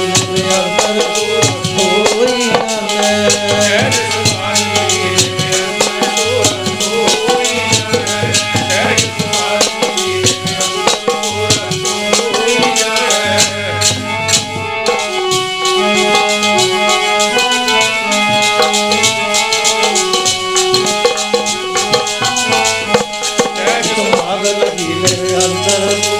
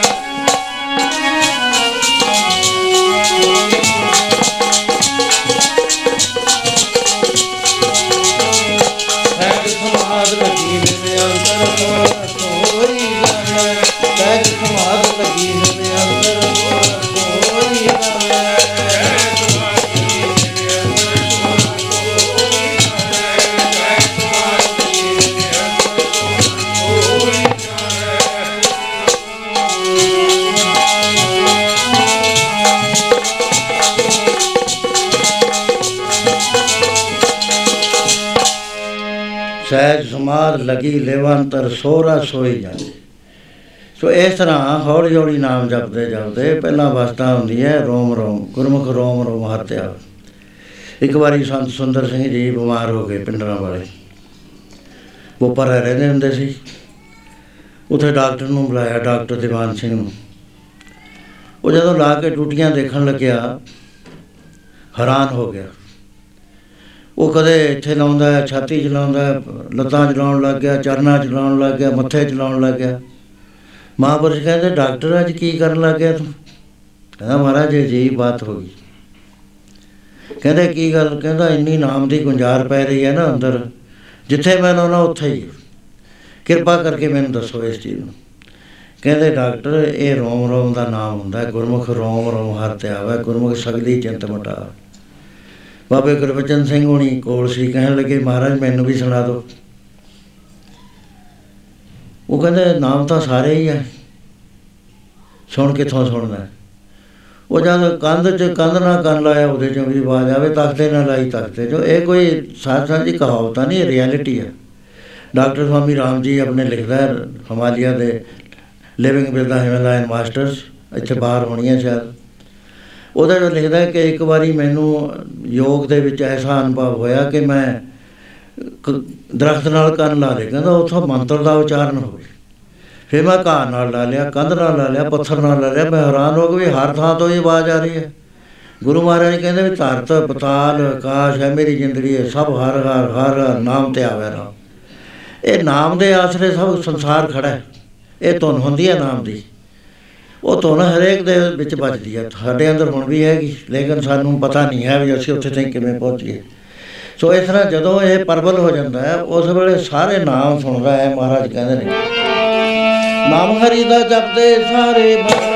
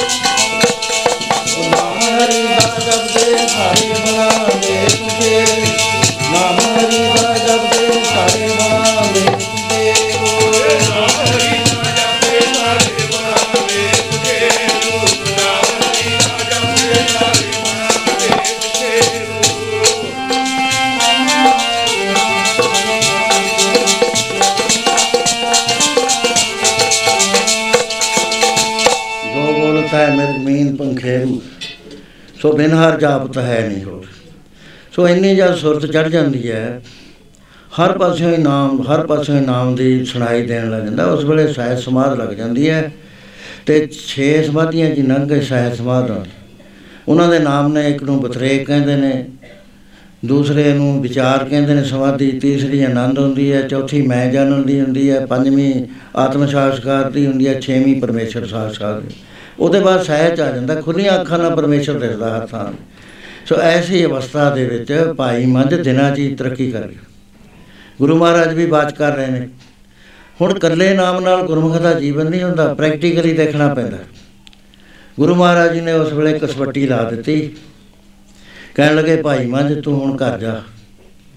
ਤੇ ਅਜੇ ਤੈਨੂੰ ਅਸੀਂ ਸਲਾਹ ਦਿੰਨੇ ਆ ਕਿ ਤੂੰ ਉਸ ਭਾਈਚਾਰੇ 'ਚ ਜਾਏਗਾ, ਤੈਨੂੰ ਤਕਲੀਫ ਹੋਏਗੀ। ਚੰਗਾ ਹੈ, ਤੂੰ ਪਹਿਲਾਂ ਹੀ ਅਖਤਿਆਰ ਕਰ ਲੈ, ਕਹਿੰਦਾ ਨਾ ਮਹਾਰਾਜ, ਜੋ ਹੋਣਾ ਹੋਵੇ। ਲੇਕਿਨ ਮੇਰਾ ਸਿੱਧਕ ਨਹੀਂ ਟੁੱਟਣਾ ਚਾਹੀਦਾ। ਮਹਾਰਾਜ ਕਹਿੰਦੇ, ਜਾ, ਅਸ ਤਾਂ ਕਹਿ ਦਿੱਤਾ ਤੈਨੂੰ। ਉਹ ਜਦੋਂ ਬਾਅਦ ਘਰ ਆਇਆ, ਲੋਕਾਂ ਨੇ, ਮਹਾਰਾਜ ਨੇ ਐਸੀ ਕਸਵੱਟੀ ਲਾਤੀ, ਪ੍ਰੇਰਣਾ ਕਰਤੀ। ਉਹ ਸਾਰੇ ਹੀ ਮੁਖਾਰਬਤ ਹੋ ਗਿਆ ਪਿੰਡ। ਕੋਈ ਨਾ ਉਹਦੇ ਨਾਲ ਗੱਲ ਕਰੇ। ਉਹ ਪਹਿਲੇ ਦਿਨ ਜਦ ਪੈਰ ਰੱਖਿਆ, ਦੋ ਬਲਦ ਮਰ ਗਏ ਉਹਦੇ। ਦੂਏ ਦਿਨ ਮੱਝਾਂ ਮਰ ਗਈਆਂ, ਤੀਏ ਦਿਨ ਪੂਰੀ ਖੁਰਲੀ ਭਰੀ ਹੋਈ। ਵੱਡਾ ਜ਼ਿਮੀਂਦਾਰ ਸੀ ਇਲਾਕੇ ਦਾ ਸਾਰੀ ਕੁਰਲੀ ਖਾਲੀ ਹੋ ਗਈ। ਇਕੱਠ ਹੋਇਆ ਭਾਈਚਾਰੇ ਦਾ ਆਲੇ ਦੁਆਲੇ ਦੇ ਪਿੰਡਾਂ ਦਾ। ਉਹ ਕਹਿਣ ਦੇਖੋ, ਇਹ ਗਿਆ ਅੰਮ੍ਰਿਤਸਰ, ਪੀਰ ਹੋ ਗਿਆ ਨਾਰਾਜ਼। ਪਹਿਲਾਂ ਤਾਂ ਇਹਨੂੰ ਸਜ਼ਾ ਮਿਲੀ ਆ, ਜਿਹੜੇ ਭਰਾ ਸੀ ਕਹਿੰਦੇ ਹੁਣ ਸਾਡੀ ਵਾਰੀ ਆ ਗਈ। ਕਹਿੰਦੇ, ਇਹਨੂੰ ਪਿੰਡੋਂ ਕੱਢ ਦੋ। ਉਸ ਵੇਲੇ ਭਾਈ ਸੰਤੋਖ ਸਿੰਘ ਜੀ ਲਿਖਦੇ ਆ ਕਿ ਛੀਨ ਲੀਨ ਗ੍ਰਹਿ ਧਨ ਸਰਦਾਰੀ, ਸਰਬ ਸ੍ਰੀਕਨ ਦੇਨ ਨਿਕਾਰੀ। ਸਭ ਕੁਝ ਖੋ ਰਿਹਾ ਉੱਤੇ ਜ਼ਬਰਦਸਤੀ। ਕਹਿੰਦੇ ਪਿੰਡ ਛੱਡ ਕੇ ਚਲੇ ਗਿਆ ਇੱਥੇ ਨਾ ਮੁੜ ਕੇ ਆਈ ਜੇ ਆਉਣਾ ਹੈ ਤਾਂ ਫਿਰ ਤੂੰ ਜਿਹੜਾ ਪਹਿਲਾਂ ਕੰਮ ਕਰਦਾ ਸੀ ਉਹ ਸ਼ੁਰੂ ਕਰ ਲੈ। ਫਿਰ ਅਸੀਂ ਤੇਰੇ ਨਾਲ ਹਾਂ ਸਾਰੇ। ਇੱਕ ਕਸਵੱਟੀ ਹੈ ਸਾਧ ਸਿੰਘ ਜੀ ਇਹਨੂੰ ਚੱਲਣਾ ਬਹੁਤ ਔਖਾ ਹੈ। ਕਬੀਰ ਕਸੌਟੀ ਰਾਮ ਕੀ? ਝੂਠਾ ਟਿਕੇ ਨਾ ਕੋਈ ਰਾਮ ਕਸੌਟੀ ਸੋ ਸਹੇ ਜੋ ਮਰਜ਼ੀ ਵਾ ਹੋਏ ਕਹਿਣਾ ਹੀ ਸਿਖਾਲਾ ਗੁਰੂ ਦੀ ਕਸੌਟੀ ਚੱਲਣੀ ਸਭ ਤੇ ਔਖੀ। ਅਖੀਰ ਇਹ ਹੋਇਆ ਕਿ ਫੈਸਲਾ ਕਰ ਲਿਆ ਵੀ ਇਹਨੂੰ ਪਾਣੀ ਵੀ ਨਾ ਪੀਣ ਦਿਓ। ਰਹਿਣ ਨਾ ਦਿਓ ਪਿੰਡਾਂ ਚੋਂ ਕੱਢ ਦਿਓ ਇਹਨੂੰ। ਉਹਦੀ ਲੜਕੀ ਹੈ ਤੇ ਨਾਲ ਘਰ ਵਾਲੀ ਹੈ ਇੱਕਦਮ ਗਰੀਬ ਹੋ ਗਏ ਜਿਹੜੇ ਕੱਲ ਅਮੀਰ ਸੀ। ਜ਼ਮੀਨਾਂ ਜਾਇਦਾਦਾਂ ਦੇ ਮਾਲਕ ਸੀ ਜ਼ਬਰਦਸਤੀ ਜ਼ਮੀਨਾਂ ਵਾਲੀਆਂ ਉਹਦੀਆਂ। ਕੁਛ ਨਹੀਂ ਕਿਹਾ ਉਹਨੇ ਕੋਈ ਵਰ ਸ਼ਰਾਬ ਨਹੀਂ ਦਿੱਤਾ। ਅੱਛਾ ਮਹਾਰਾਜ ਜੇ ਤੂੰ ਐਵੇਂ ਚਾਹੁੰਦਾ ਹੈ, ਤਾਂ ਮੈਂ ਤੇਰੀ ਰਜ਼ਾ ਚ ਰਾਜੀ ਹਾਂ। ਲੜਕੀ ਵੀ ਨਾਲ ਹੋ ਗਈ ਘਰ ਵਾਲੀ ਵੀ ਨਾਲ ਹੋ ਗਈ ਤੁਰੇ ਜਾਂਦੇ ਨੇ ਪੈਦਲ। ਤੇ ਉਸ ਵੇਲੇ ਇੱਕ ਬੰਦਾ ਵੀ ਆਸਰਾ ਨਾ ਦੇਵੇ ਇੱਕ ਨੇ ਵੀ ਹਾਂ ਦਾ ਨਾਰਾ ਨਾ ਮਾਰਿਆ ਹਾਂ ਦਾ ਨਾਰਾ ਬੜੀ ਵੱਡੀ ਚੀਜ਼ ਹੈ ਸਾਧ ਸੰਗਤ ਜੀ ਜੇ ਕੋਈ ਦੁੱਖ ਵੇਲੇ ਕਹਿ ਦੇਵੇ ਨਾ ਹਾਂ ਦਾ ਨਾਰਾ ਮਾਰਦੇ ਆਦਮੀ ਭੁੱਲਦਾ ਨਹੀਂ ਉਹਨੂੰ ਕਦੇ ਵੀ। ਸਾਹਿਬਜ਼ਾਦਿਆਂ ਦਾ ਹਾਂ ਦਾ ਨਾਰਾ ਮਲੇਰਕੋਟਲੀਆਂ ਨੇ ਮਾਰਿਆ ਸੀ। ਜਿਸ ਬਾਤ ਉਹਨੇ ਕਿਹਾ ਵੀ ਤੁਸੀਂ ਸ਼ਹੀਦ ਕਰ ਦਿਓ ਉਹ ਕਹਿੰਦੇ ਅਸੀਂ ਕਾਇਰ ਹਾਂ। ਪਰ ਇਹ ਗੱਲ ਅਸੀਂ ਤੈਨੂੰ ਕਹਿ ਦਿੰਦੇ ਆ ਇਹ ਕੁਰਾਨ ਸ਼ਰੀਫ ਦੀ ਉਲੰਘਣਾ ਕਰ ਰਿਹਾ ਹੈ। ਪਹਿਲਾਂ ਤਾਂ ਕਸਮਾਂ ਤੋੜੀਆਂ ਤੇ ਹੁਣ ਤੂੰ ਆ ਕੇ ਫੇਰ ਕੁਰਾਨ ਸ਼ਰੀਫ ਤੋਂ ਉੱਪਰ ਦੀ ਜਾ ਰਿਹਾ ਹੈ। ਸ਼ੀਰਖੋਰ ਬੱਚਿਆਂ ਨੇ ਕਿਹੜਾ ਗੁਨਾਹ ਕਰ ਦਿੱਤਾ? ਜਿਹਦੇ ਕਰਕੇ ਤੂੰ ਐਡੀ ਸਖਤ ਸਜ਼ਾ ਦੇ ਰਿਹਾ ਵੀ ਕਤਲ ਕਰ ਦੋ। ਅਸੀਂ ਇਹ ਸਭਾ 'ਚ ਬੈਠਦੇ ਨਹੀਂ ਆ ਕਿਉਂਕਿ ਕਾਫਰਾਂ ਦੀ ਸਭਾ ਹੈ। ਐ ਕਹਿੰਦੇ ਕਹਿੰਦੇ ਨਵਾਬ ਉੱਠ ਕੇ ਤੁਰ ਗਿਆ। ਜਦ ਗੁਰੂ ਮਹਾਰਾਜ ਨੂੰ ਦੱਸਿਆ ਮਾਹੀ ਨੇ, ਮਹਾਰਾਜ ਨੇ ਸਪੈਸ਼ਲੀ ਪੁੱਛਿਆ ਵੀ ਕੋਈ ਬੰਦਾ ਵੀ ਨਹੀਂ ਸੀ ਜਿਹੜਾ ਹਾਂ ਦਾ ਨਾਰਾ ਮਾਰਦਾ, ਸਾਰੀ ਕਚਹਿਰੀ ਨੂੰ ਕਿੰਨੀ ਹੈਲਪਲੈਸ ਦੀ ਗੱਲ ਹੈ। ਮਹਾਰਾਜ ਨੇ ਜੱਜ ਕਰਨ ਵਾਸਤੇ ਪੁੱਛੀ ਵੀ ਇਨਸਾਨ ਕੋਈ ਹੈ ਹੀ ਨਹੀਂ ਸੀ ਰਿਹਾ ਸਾਰੇ ਉਹ ਸਾਰੇ ਦੇ ਵਿੱਚ। ਉਹਨੇ ਕਿਹਾ ਵੀ ਇੱਕ ਨਿਕਲਿਆ ਮਹਾਰਾਜ ਮੇਰੇ ਕੋਲ ਨਵਾਬ ਉਹ ਕਹਿੰਦਾ ਕਹਿੰਦਾ ਜੀ, ਸਭਾ ਛੱਡ ਕੇ ਚਲਿਆ ਗਿਆ ਮਹਾਰਾਜ ਕਹਿੰਦੇ, ਐ ਕਾਹੀ ਦਾ ਬੂਟਾ ਪਟ ਲਿਆ? ਕਹਿੰਦੇ ਆ ਰੋ ਜੜ ਜਾਂਦੀ ਰਹੀ। ਮਲੇਰ ਕੋਲੀਆਂ ਦੀ ਜੜ ਹਰੀ ਰਹੂਗੀ। ਖਾਲਸੇ ਦਾ ਰਾਜ ਹੋਵੇਗਾ, ਤਾਂ ਵੀ ਇਹ ਸੁਰੱਖਿਅਤ ਰਹਿਣਗੇ। ਇਸ ਤਰ੍ਹਾਂ ਹਾਂ ਦਾ ਨਾਰਾ ਬੜੀ ਵੱਡੀ ਚੀਜ਼ ਹੈ। ਇੱਕ ਬੰਦਾ ਬਣਾ ਕਹੇ, ਜਿਨ੍ਹਾਂ ਦੀਆਂ ਲੜਕੀਆਂ ਵਿਆਹੀਆਂ ਸੀ, ਜਿਨ੍ਹਾਂ ਦੇ ਮਾਲੀਏ ਤਾਰੇ ਸੀ, ਜਿਨ੍ਹਾਂ ਨੂੰ ਪੈਸੇ ਦਿੱਤੇ ਸੀ, ਕੱਪੜੇ ਲੀੜੇ ਦਿੰਦਾ ਰਹਿੰਦਾ ਸੀ ਇੱਕ ਜਿਹਦੇ ਵੱਲ ਝਾਕੇ ਨਹੀਂ ਵੀ ਪਾਲੇ ਜਿਹਦੇ ਵੱਲ ਝਾਕੇ ਨਹੀਂ ਵੀ ਪਾਲੇ ਐਸੀ ਹਾਲਤ ਹੋ ਗਈ ਜਿਹੜੀ ਮਹਾਰਾਜ ਜੀ ਨੇ ਇਸ ਤਰ੍ਹਾਂ ਨਾਲ ਫਰਮਾਨ ਕੀਤਾ ਹੈ। ਕੋਈ ਕੋਈ ਦੇਵੇ ਨਾ ਮੁਸ਼ਕਲ ਹੋ ਬਾਬੇ ਵਰਗੀ ਕੋਈ ਕੋਈ ਦੇਵੇ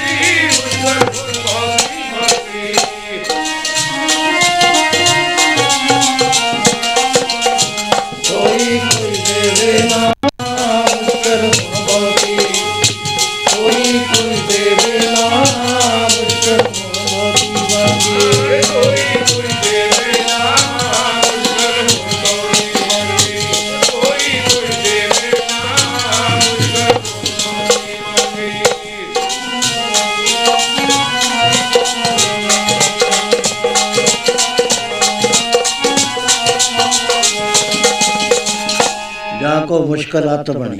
ਅਤ ਐਕਸਟ੍ਰੀਮ ਨੂੰ ਕਹਿੰਦੇ ਨੇ। ਹੱਦ ਤੋਂ ਜ਼ਿਆਦਾ ਮੁਸ਼ਕਲ ਬਣ ਜਾਵੇ ਢੋਈ ਕੋਈ ਨਾ ਦੇ। ਐਸੀ ਅਵਸਥਾ ਨਾਲ ਭਾਈ ਮਨ ਤੇ ਅਚਾਨਕ ਆ ਗਈ। ਕਿੱਥੇ ਗੁਰੂ ਮਹਾਰਾਜ ਕੋ ਸੇਵਾ ਕਰਦਾ ਸੀ ਨਾਮ ਜਪਦਾ ਸੀ। ਤੇ ਇਧਰਲੇ ਪਾਸੇ ਪਰਿਵਾਰਕ ਮੁਸ਼ਕਲ ਤੋਂ ਜ਼ਿਆਦਾ ਆ ਗਈ। ਬੱਚੀ ਵੱਲ ਦੇਖਦਾ ਕਦੇ ਘਰ ਵਾਲੀ ਵੱਲ ਦੇਖਦਾ। ਵੀ ਇਹ ਵਿਚਾਰੀਆਂ ਦਾ ਕੀ ਖਿਆਲ ਚੱਲਦਾ ਹੋਣਾ। ਤੇ ਜਿਹੜਾ ਦੇ ਭੈਣ ਭਰਾ ਜੋ ਵੀ ਸੀ ਰਿਸ਼ਤੇਦਾਰ ਉਹ ਸਾਰਿਆਂ ਨੇ ਉਹ ਵਤੀਰਾ ਕਰਿਆ ਜਿਹੜੇ ਦੁਸ਼ਮਣ ਕਰਦੇ ਨੇ ਐ ਪੜ੍ਹ ਲਓ। ਪੈਰਾਂ ਤੇ ਪਾਈ ਦੀ ਲਾਗੂ ਸਭ ਦੁਸ਼ਮਣ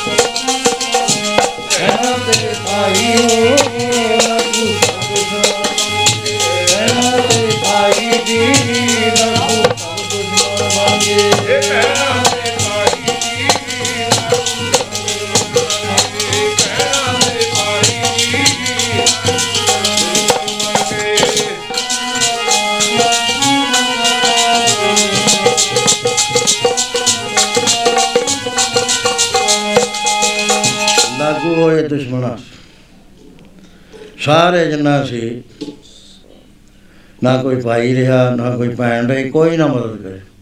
ਸਾਗ ਵੀ ਭੱਜ ਖਲੇ, ਸਭ ਸਾਗ ਚਲੇ। ਸੰਸਾਰ ਦੇ ਅੰਦਰ ਫੇਰ ਵੀ ਹੋਪ ਹੁੰਦੀ ਹੈ ਭਰਾਵਾਂ ਦੀ। ਕਿੰਨੀ ਉਹ ਦੁਸ਼ਮਣੀ ਹੋਵੇ, ਔਖੇ ਵੇਲੇ ਭਰਾ ਕੰਮ ਆ ਜਾਂਦਾ ਹੈ। ਬਾਹਾਂ ਕਹਿੰਦੇ ਨੇ ਸੰ- ਸਿਆਣੇ ਬੰਦੇ, ਇੱਕ ਐਸਾ ਵਾਕਾ ਹੁੰਦਾ ਹਿਸਟਰੀ ਦੇ ਅੰਦਰ ਕਿ ਰਾਣਾ ਪ੍ਰਤਾਪ ਉੱਤੇ ਅਕਬਰ ਨੇ ਹਮਲਾ ਕਰ ਦਿੱਤਾ। 13000 ਫੌਜ ਸੀ ਉਹਦੇ ਕੋਲ। ਉਹ ਹਲਦੀ ਘਾਟ ਦੇ ਮੈਦਾਨ ਵਿੱਚ ਸਾਰੀ ਕੱਟ ਕੇ ਚੜ੍ਹਾਈ ਕਰ ਗਈ। ਉਹ ਇਕੱਲਾ ਰਹਿ ਗਿਆ। ਉਸ ਵੇਲੇ ਜਦੋਂ ਘੋ- ਘੋੜਾ ਨਠਾ ਰਿਹਾ ਸੀ, ਦੋ ਮੁਗਲ ਜਰਨੈਲ ਪਿੱਛੇ ਲੱਗ ਗਏ। ਉਹਦਾ ਭਰਾ ਸ- ਉਸ ਵੇਲੇ ਸਖਤ ਸਿੰਘ ਅਕਬਰ ਦਾ ਜਰਨੈਲ ਸੀ। ਉਹਨੇ ਦੇਖਿਆ ਵੀ ਮੇਰੇ ਭਰਾ ਤੇ ਦੋ ਮੁਗਲ ਚੜ ਗਏ, ਹੁਣ ਇਹਨੂੰ ਮਾਰ ਦੇਣਗੇ। ਪਹਿਲਾਂ ਬਹੁਤ ਬੈਰ ਸੀ ਆਪਸ ਵਿੱਚ ਇਹਨਾਂ ਦਾ। ਉਸ ਵੇਲੇ ਘੋੜੇ ਤੇ ਸਵਾਰ ਹੋ ਕੇ ਦੌੜਿਆ ਦੌੜੇ ਜਾਂਦੇ ਨੇ, ਪਹਿਲਾਂ ਇੱਕ ਦਾ ਸਿਰ ਲਾਤਾ, ਫਿਰ ਦੂਜੇ ਦਾ ਲਾਤਾ। ਫਿਰ ਉਹ ਆਪਣੇ ਭਰਾ ਵੱਲ ਨੂੰ ਦੌੜਿਆ। ਉਹਨੇ ਕਿਹਾ, ਲੈ ਵੀ ਇਹ ਸਖਤ ਸਿੰਘ ਮੇਤੇ ਹੁਣ ਖਾਨੀ ਬਦਲਾ ਲੈਣ ਆਇਆ। ਉਹ ਜਦ ਨੇੜੇ ਗਿਆ ਤਾਂ ਉਹ ਖਾਲਾ ਆ ਗਿਆ ਮੂਰੇ ਨਾਲਾ ਸੀ ਵੱਡਾ ਸਾਰਾ। ਉਹਦੇ ਘੋੜੇ ਦਾ ਨਾਮ ਸੀ ਚੇਤਕ।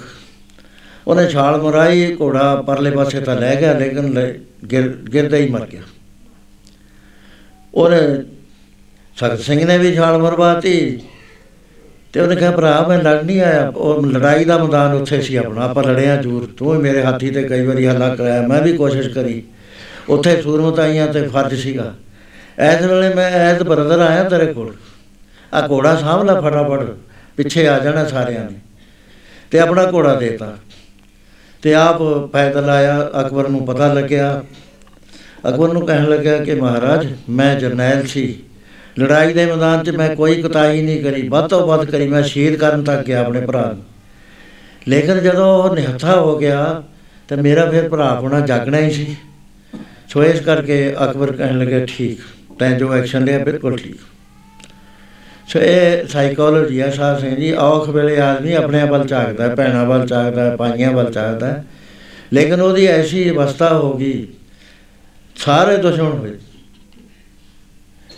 ਲਾਗੂ ਹੋਏ ਦੁਸ਼ਮਣਾ ਸਾਖ ਵੀ ਭਜ ਖਲੇ। ਸਭੋ ਭਜਾਇ ਆਸਰਾ ਚੁਕੈ ਸਭ ਅਸਰਾ ਕੁੱਲ ਆਸਰੇ ਫੁੱਟ ਗਏ ਤੇ ਕੋਈ ਆਸਰਾ ਨਾ ਰਿਹਾ। ਐਸੀਆਂ ਗੱਲਾਂ ਜਦੋਂ ਇਤਿਹਾਸ ਪੜੀਦਾ ਹੈ। ਏਮਨਾਬਾਦ ਦੇ ਵਿੱਚ ਜਦੋਂ ਮਰਦਾਨੇ ਨੂੰ ਹਰ ਥਾਂ ਤੇ ਧੱਕਾ ਦੇਣ ਲੱਗੇ ਕੋਈ ਵੀ ਨਾ ਪੁੱਛੇ ਬਦਨਾਮੀ ਕਰਨ ਕੋ ਨਾਨਕ ਸਾਹਿਬ ਦੀ। ਉਸ ਵੇਲੇ ਸ- ਜਨਮ ਸਾਖੀ ਦੇ ਅੰਦਰ ਇੱਕ ਐਸਾ ਆਉਂਦਾ ਹੈ, ਉਹ ਉਸ ਅਵਸਥਾ ਨੂੰ ਪੜੋ ਪਿਆ ਚੱਟ ਕਿੱਥੇ ਲਗਾਵਾਂ ਉਹ ਮਾਲਕਾ ਦੁਨੀਆ ਤੇ ਮਾਲਕਾ ਦੁਨੀਆ ਤੇ ਨਾ ਦੇਵੇ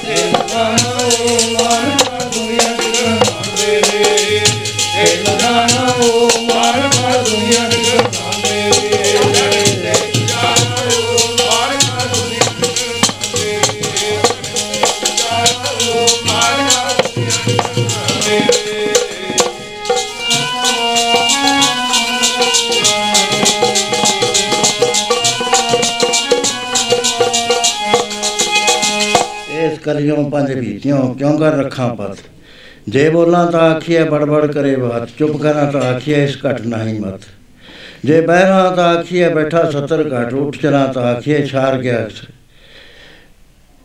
ਜੇਕਰ ਨਿਵਾ ਤਾਂ ਆਖੀਏ ਡਰਦਾ ਕਰੇ ਭਗਤ ਕਾਈ ਗਲੀ ਨਾ ਮੇਵਨੀ ਕਿੱਥੇ ਕੱਢਾਂ ਚਾਤੇ ਇਥੇ ਉਥੇ ਨਾਨਕਾ ਕਰਤਾ ਰਖੇ ਪਤ ਸੋ ਇਸ ਤਰ੍ਹਾਂ ਦੀ ਅਵਸਥਾ ਕੋਈ ਨਾ ਪਾਣੀ ਨੂੰ ਪੁੱਛੇ, ਨਾ ਕੋਈ ਜਿਹਦੇ ਵੱਲ ਝਾਕੇ, ਦੂਏ ਪਾਸੇ ਨੂੰ ਅੱਖਾਂ ਕਰ ਲੇ ਕਿਉਂਕਿ ਭਾਈਚਾਰੇ ਦਾ ਫੈਸਲਾ ਸੀ ਡਰਦੇ ਸੀ ਪੀਰ ਤੇ। ਐਸੀ ਅਵਸਥਾ ਬੰਦੇ ਤੇ ਆ ਜਾਵੇ ਬੰਦਾ ਘਬਰਾ ਜਾਂਦਾ। ਤੇ ਮਹਾਰਾਜ ਕਹਿੰਦੇ ਘਬਰਾਉਣ ਦੀ ਲੋੜ ਨਹੀਂ ਪਿਆਰਿਓ ਦੁੱਖ ਪਰਮੇਸ਼ਰ ਕੋਲੋਂ ਆਉਂਦਾ ਹੈ। ਗੁਰੂ ਦਸਵੇਂ ਪਾਤਸ਼ਾਹ ਨੂੰ ਪੁੱਛਿਆ ਵੀ ਜੇ ਸੱਚੇ ਪਾਤਸ਼ਾਹ ਤੁਸੀਂ ਕਿਸੇ ਦੇ ਉੱਤੇ ਪ੍ਰਸੰਨ ਹੋ ਜਾਵੋ ਕੀ ਨਿਸ਼ਾਨੀ ਹੈ? ਮਹਾਰਾਜ ਕਹਿੰਦੇ ਅਸੀਂ ਉਹਨੂੰ ਲਹਿਰੇ ਬਹਿਰੇ ਕਰ ਦਿੰਦੇ ਹਾਂ ਉਹਦੀ ਮੰਗੀਆਂ ਹੋਈਆਂ ਵਸਤੂਆਂ ਪੁੱਤਰ ਬਿਜ਼ਨਸ ਦੇ ਵਿੱਚ ਫਾਇਦਾ ਹੋਰ ਉਹਦੇ ਘਰ ਦੇ ਵਿੱਚ ਅਮੀਰੀ ਬੱਚੇ ਆਗਿਆਕਾਰ ਐਸੇ ਬਰਕਤਾਂ ਦੇ ਦਿੰਦੇ ਕਹਿੰਦੇ ਮਹਾਰਾਜ, ਜੇ ਹੋਰ ਪ੍ਰਸੰਨ ਹੋ ਜਾਓ। ਕਹਿੰਦੇ ਇੱਥੇ ਪ੍ਰੋਵਾਈਡਡ ਹੈ। ਜੇ ਤਾਂ ਉਹ ਸਭ ਚੀਜ਼ਾਂ ਲੈ ਕੇ ਪਰਮੇਸ਼ਰ ਨਾਲ ਜੁੜਿਆ ਰਹੇ, ਭਗਤੀ ਕਰੇ, ਨਾਮ ਜਪੇ, ਫੇਰ ਤਾਂ ਗਾਹਾਂ ਦੀ ਗੱਲ ਹੁੰਦੀ ਹੈ। ਜੇ ਉਹ ਉਹਦੇ ਵਿੱਚ ਪਰਚ ਗਿਆ, ਦਾਤਾਂ ਦੇ ਵਿੱਚ ਦਾਤ ਪਿਆਰੀ, ਵਿਸਰਿਆ ਦਾਤਾ, ਫੇਰ ਕਹਿੰਦੇ ਅਸੀਂ ਹੋਰ ਸਾਨੂੰ ਭੇਜਣਾ ਹੀ ਪੈਂਦੀ ਆ ਦੁੱਖ ਦੀ ਜੰਜੀਰ ਤੇ ਜਿਹੜੇ ਕਹਿੰਦੇ ਨਹੀਂ ਪਰਚਦੇ ਕਹਿੰਦੇ ਮਹਾਰਾਜ, ਉਹਨਾਂ ਨੂੰ ਅਸੀਂ ਲਹਿਰੇ ਬਹਿਰੇ ਦੇ ਦਿੰਦੇ ਆ ਸ਼ਾਹੀਆਂ ਦੇ ਦਿੰਦੇ ਆ ਤੇ ਦੁੱਖ ਦੀ ਜੰਜੀਰ ਕਿਵੇਂ ਭੇਜਦੇ ਹੋ ਮਹਾਰਾਜ? ਕਹਿੰਦੇ ਦੁੱਖਾਂ ਦੀ ਜੰਜੀਰ ਭੇਜਦੇ ਆ ਦੁੱਖ ਭੇਜ ਕੇ ਅਸੀਂ ਆਪਣੇ ਵੱਲ ਖਿੱਚ ਲੈਂਦੇ ਆ ਤੇ ਦੁੱਖ ਨੂੰ ਬੁ- ਬੁਰਾ ਨਾ ਮੰਨੋ, ਬੁਰਾ ਦੁੱਖ। ਦੁੱਖ ਦਾਰੂ ਹੈ, ਇਸ ਤਰ੍ਹਾਂ ਮਹਾਰਾਜ ਨੇ ਫਰਮਾਨ ਕਰਿਆ। ਤੇਰੇ ਦੁੱਖਾਂ ਦੀ ਬਣੇਗੀ ਦਾਰ।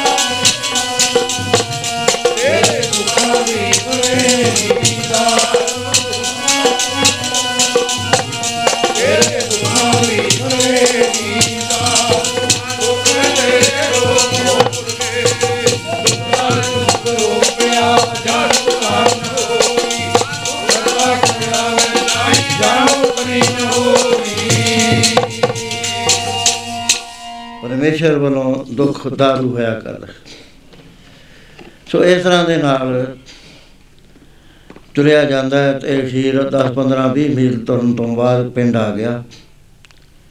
ਉਸ ਥਾਂ ਦੇ ਉੱਤੇ ਜਿਹੜਾ ਹੈੱਡ ਸੀ ਉਹਨੂੰ ਮਿਲਿਆ। ਜਾ ਕੇ ਸਾਰੀ ਵਿ- ਵਿਥਾ ਦੱਸੀ। ਉਸਨੇ ਕਿਹਾ ਕਿ ਭਾਈ ਸਾਹਿਬ, ਤੁਸੀਂ ਨਿਸ਼ੰਗ ਹੋ ਕੇ ਇੱਥੇ ਜ਼ਮੀਨ ਲੈ ਲਓ ਤੇ ਆਪਣਾ ਘਰ ਪਾ ਕੇ ਰਹਿ ਸਕਦੇ ਹੋ। ਸਾਨੂੰ ਦੱਸੋ ਕੀ ਸੇਵਾ ਕਰੀਏ। ਕਹਿਣ ਲੱਗੇ ਸੇਵਾ ਤਾਂ ਮੈਂ ਏਬਲ ਬਾਡੀ ਨਾ ਮੈਂ ਕੋਈ ਨਹੀਂ ਕਰਾਉਣੀ। ਠੀਕ ਹੈ, ਵਕਤ ਹੈ, ਇਹ ਕੱਟ ਜਾਂਦਾ, ਸਦਾ ਇੱਕੋ ਜਿਹਾ ਨਹੀਂ ਰਹਿੰਦਾ। ਤੇ ਮੈਂ ਮਿਹਨਤ ਕਰਕੇ ਖਾਇਆ ਕਰਾਂਗਾ। ਮੈਨੂੰ ਸਿਰਫ ਥਾਂ ਚਾਹੀਦਾ ਥੋੜਾ ਜਿਹਾ ਛਪਰੀ ਵਗੈਰਾ ਪਾਉਣ ਨੂੰ। ਉਹ ਕਹਿੰਦਾ ਸਰਕੜਾ ਵੀ ਹੈਗਾ, ਲੱਕੜੀ ਬੱਲੀਆਂ ਵੱਢਣੀਆਂ, ਉਹ ਵੀ ਵੱਢ ਲਓ ਤੁਸੀਂ। ਤੇ ਰੱਸੇ ਰੁੱਸੇ ਵੀ ਅਸੀਂ ਦੇ ਦਿੰਨੇ ਆ ਪਾ ਲਓ ਜਿੱਥੇ ਤੁਹਾਡਾ ਜੀ ਕਰ ਤੇ ਇੱਕ ਨਵੇਕਲਾ ਜਿਹਾ ਥਾਂ ਦੇ ਕੇ ਉੱਥੇ ਉਹਨੇ ਛਪਰੀ ਪਾ ਲਈ। ਸੋ ਉੱਥੇ ਰਹਿਣਾ, ਰਹਿਣ ਲੱਗ ਗਿਆ। ਉਸ ਵੇਲੇ ਘਰ ਵਾਲੀ ਨੇ ਕਿਹਾ, ਕਹਿਣ ਲੱਗੀ ਸਵਾਮੀ ਜੀ, ਮਿਹਨਤ ਕਰਨੀ ਪੈ ਗਈ, ਆਪਣਾ ਘਰ ਗੁਜ਼ਾਰਾ ਕਿਵੇਂ ਚੱਲੂ? ਰੋਜ਼ੀ ਦਾ ਬੰਦੋਬਸਤ ਕਿਵੇਂ ਹੋਏਗਾ? ਕਹਿਣ ਲੱਗੇ ਵੀ ਗੁਰੂ ਮਹਾਰਾਜ, ਦੇ ਜੋ ਬਚਨ ਨੇ, ਉਹ ਅੰਥਾ ਨਹੀਂ ਹੈ। ਉਹ ਬਿਲਕੁਲ ਸੱਚ ਨੇ। ਤੇ ਗੁਰੂ ਮਹਾਰਾਜ ਦਾ ਫਰਮਾਨ ਇਸ ਤਰ੍ਹਾਂ ਦੇ ਨਾਲ ਹੈ ਪੜੋ ਪਿਆਰ ਨਾਲ। ਰੋਜੀ ਦਿੰਦਾ ਹੈ ਪੱਥਰ ਦੇ ਕੀੜੇ, ਤੈਨੂੰ ਕਿਉਂ ਦੇਵੇ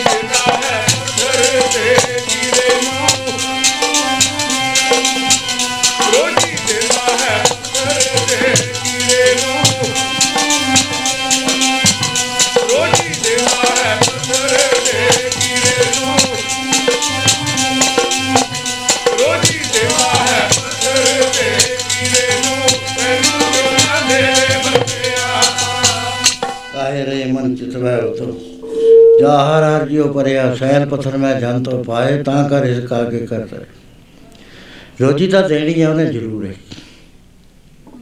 ਕਈ ਪ੍ਰੇਮੀਆਂ ਨੂੰ ਸ਼ੰਕਾ ਹੋ ਜਾਂਦਾ ਹੈ ਵੀ ਕੁਝ ਮਨਾ ਕਰੀਏ ਤਾਂ ਵੀ ਤਾਂ ਮੈਂ ਕਹਿੰਦਾ ਵੀ ਬੰਦਗੀ ਕਰਨ ਲਾ ਜਾਓ ਤੁ- ਤੁਸੀਂ ਦੇਖ ਲਿਓ ਤੁਹਾਨੂੰ ਰੋਜੀ ਮਿਲਦੀ।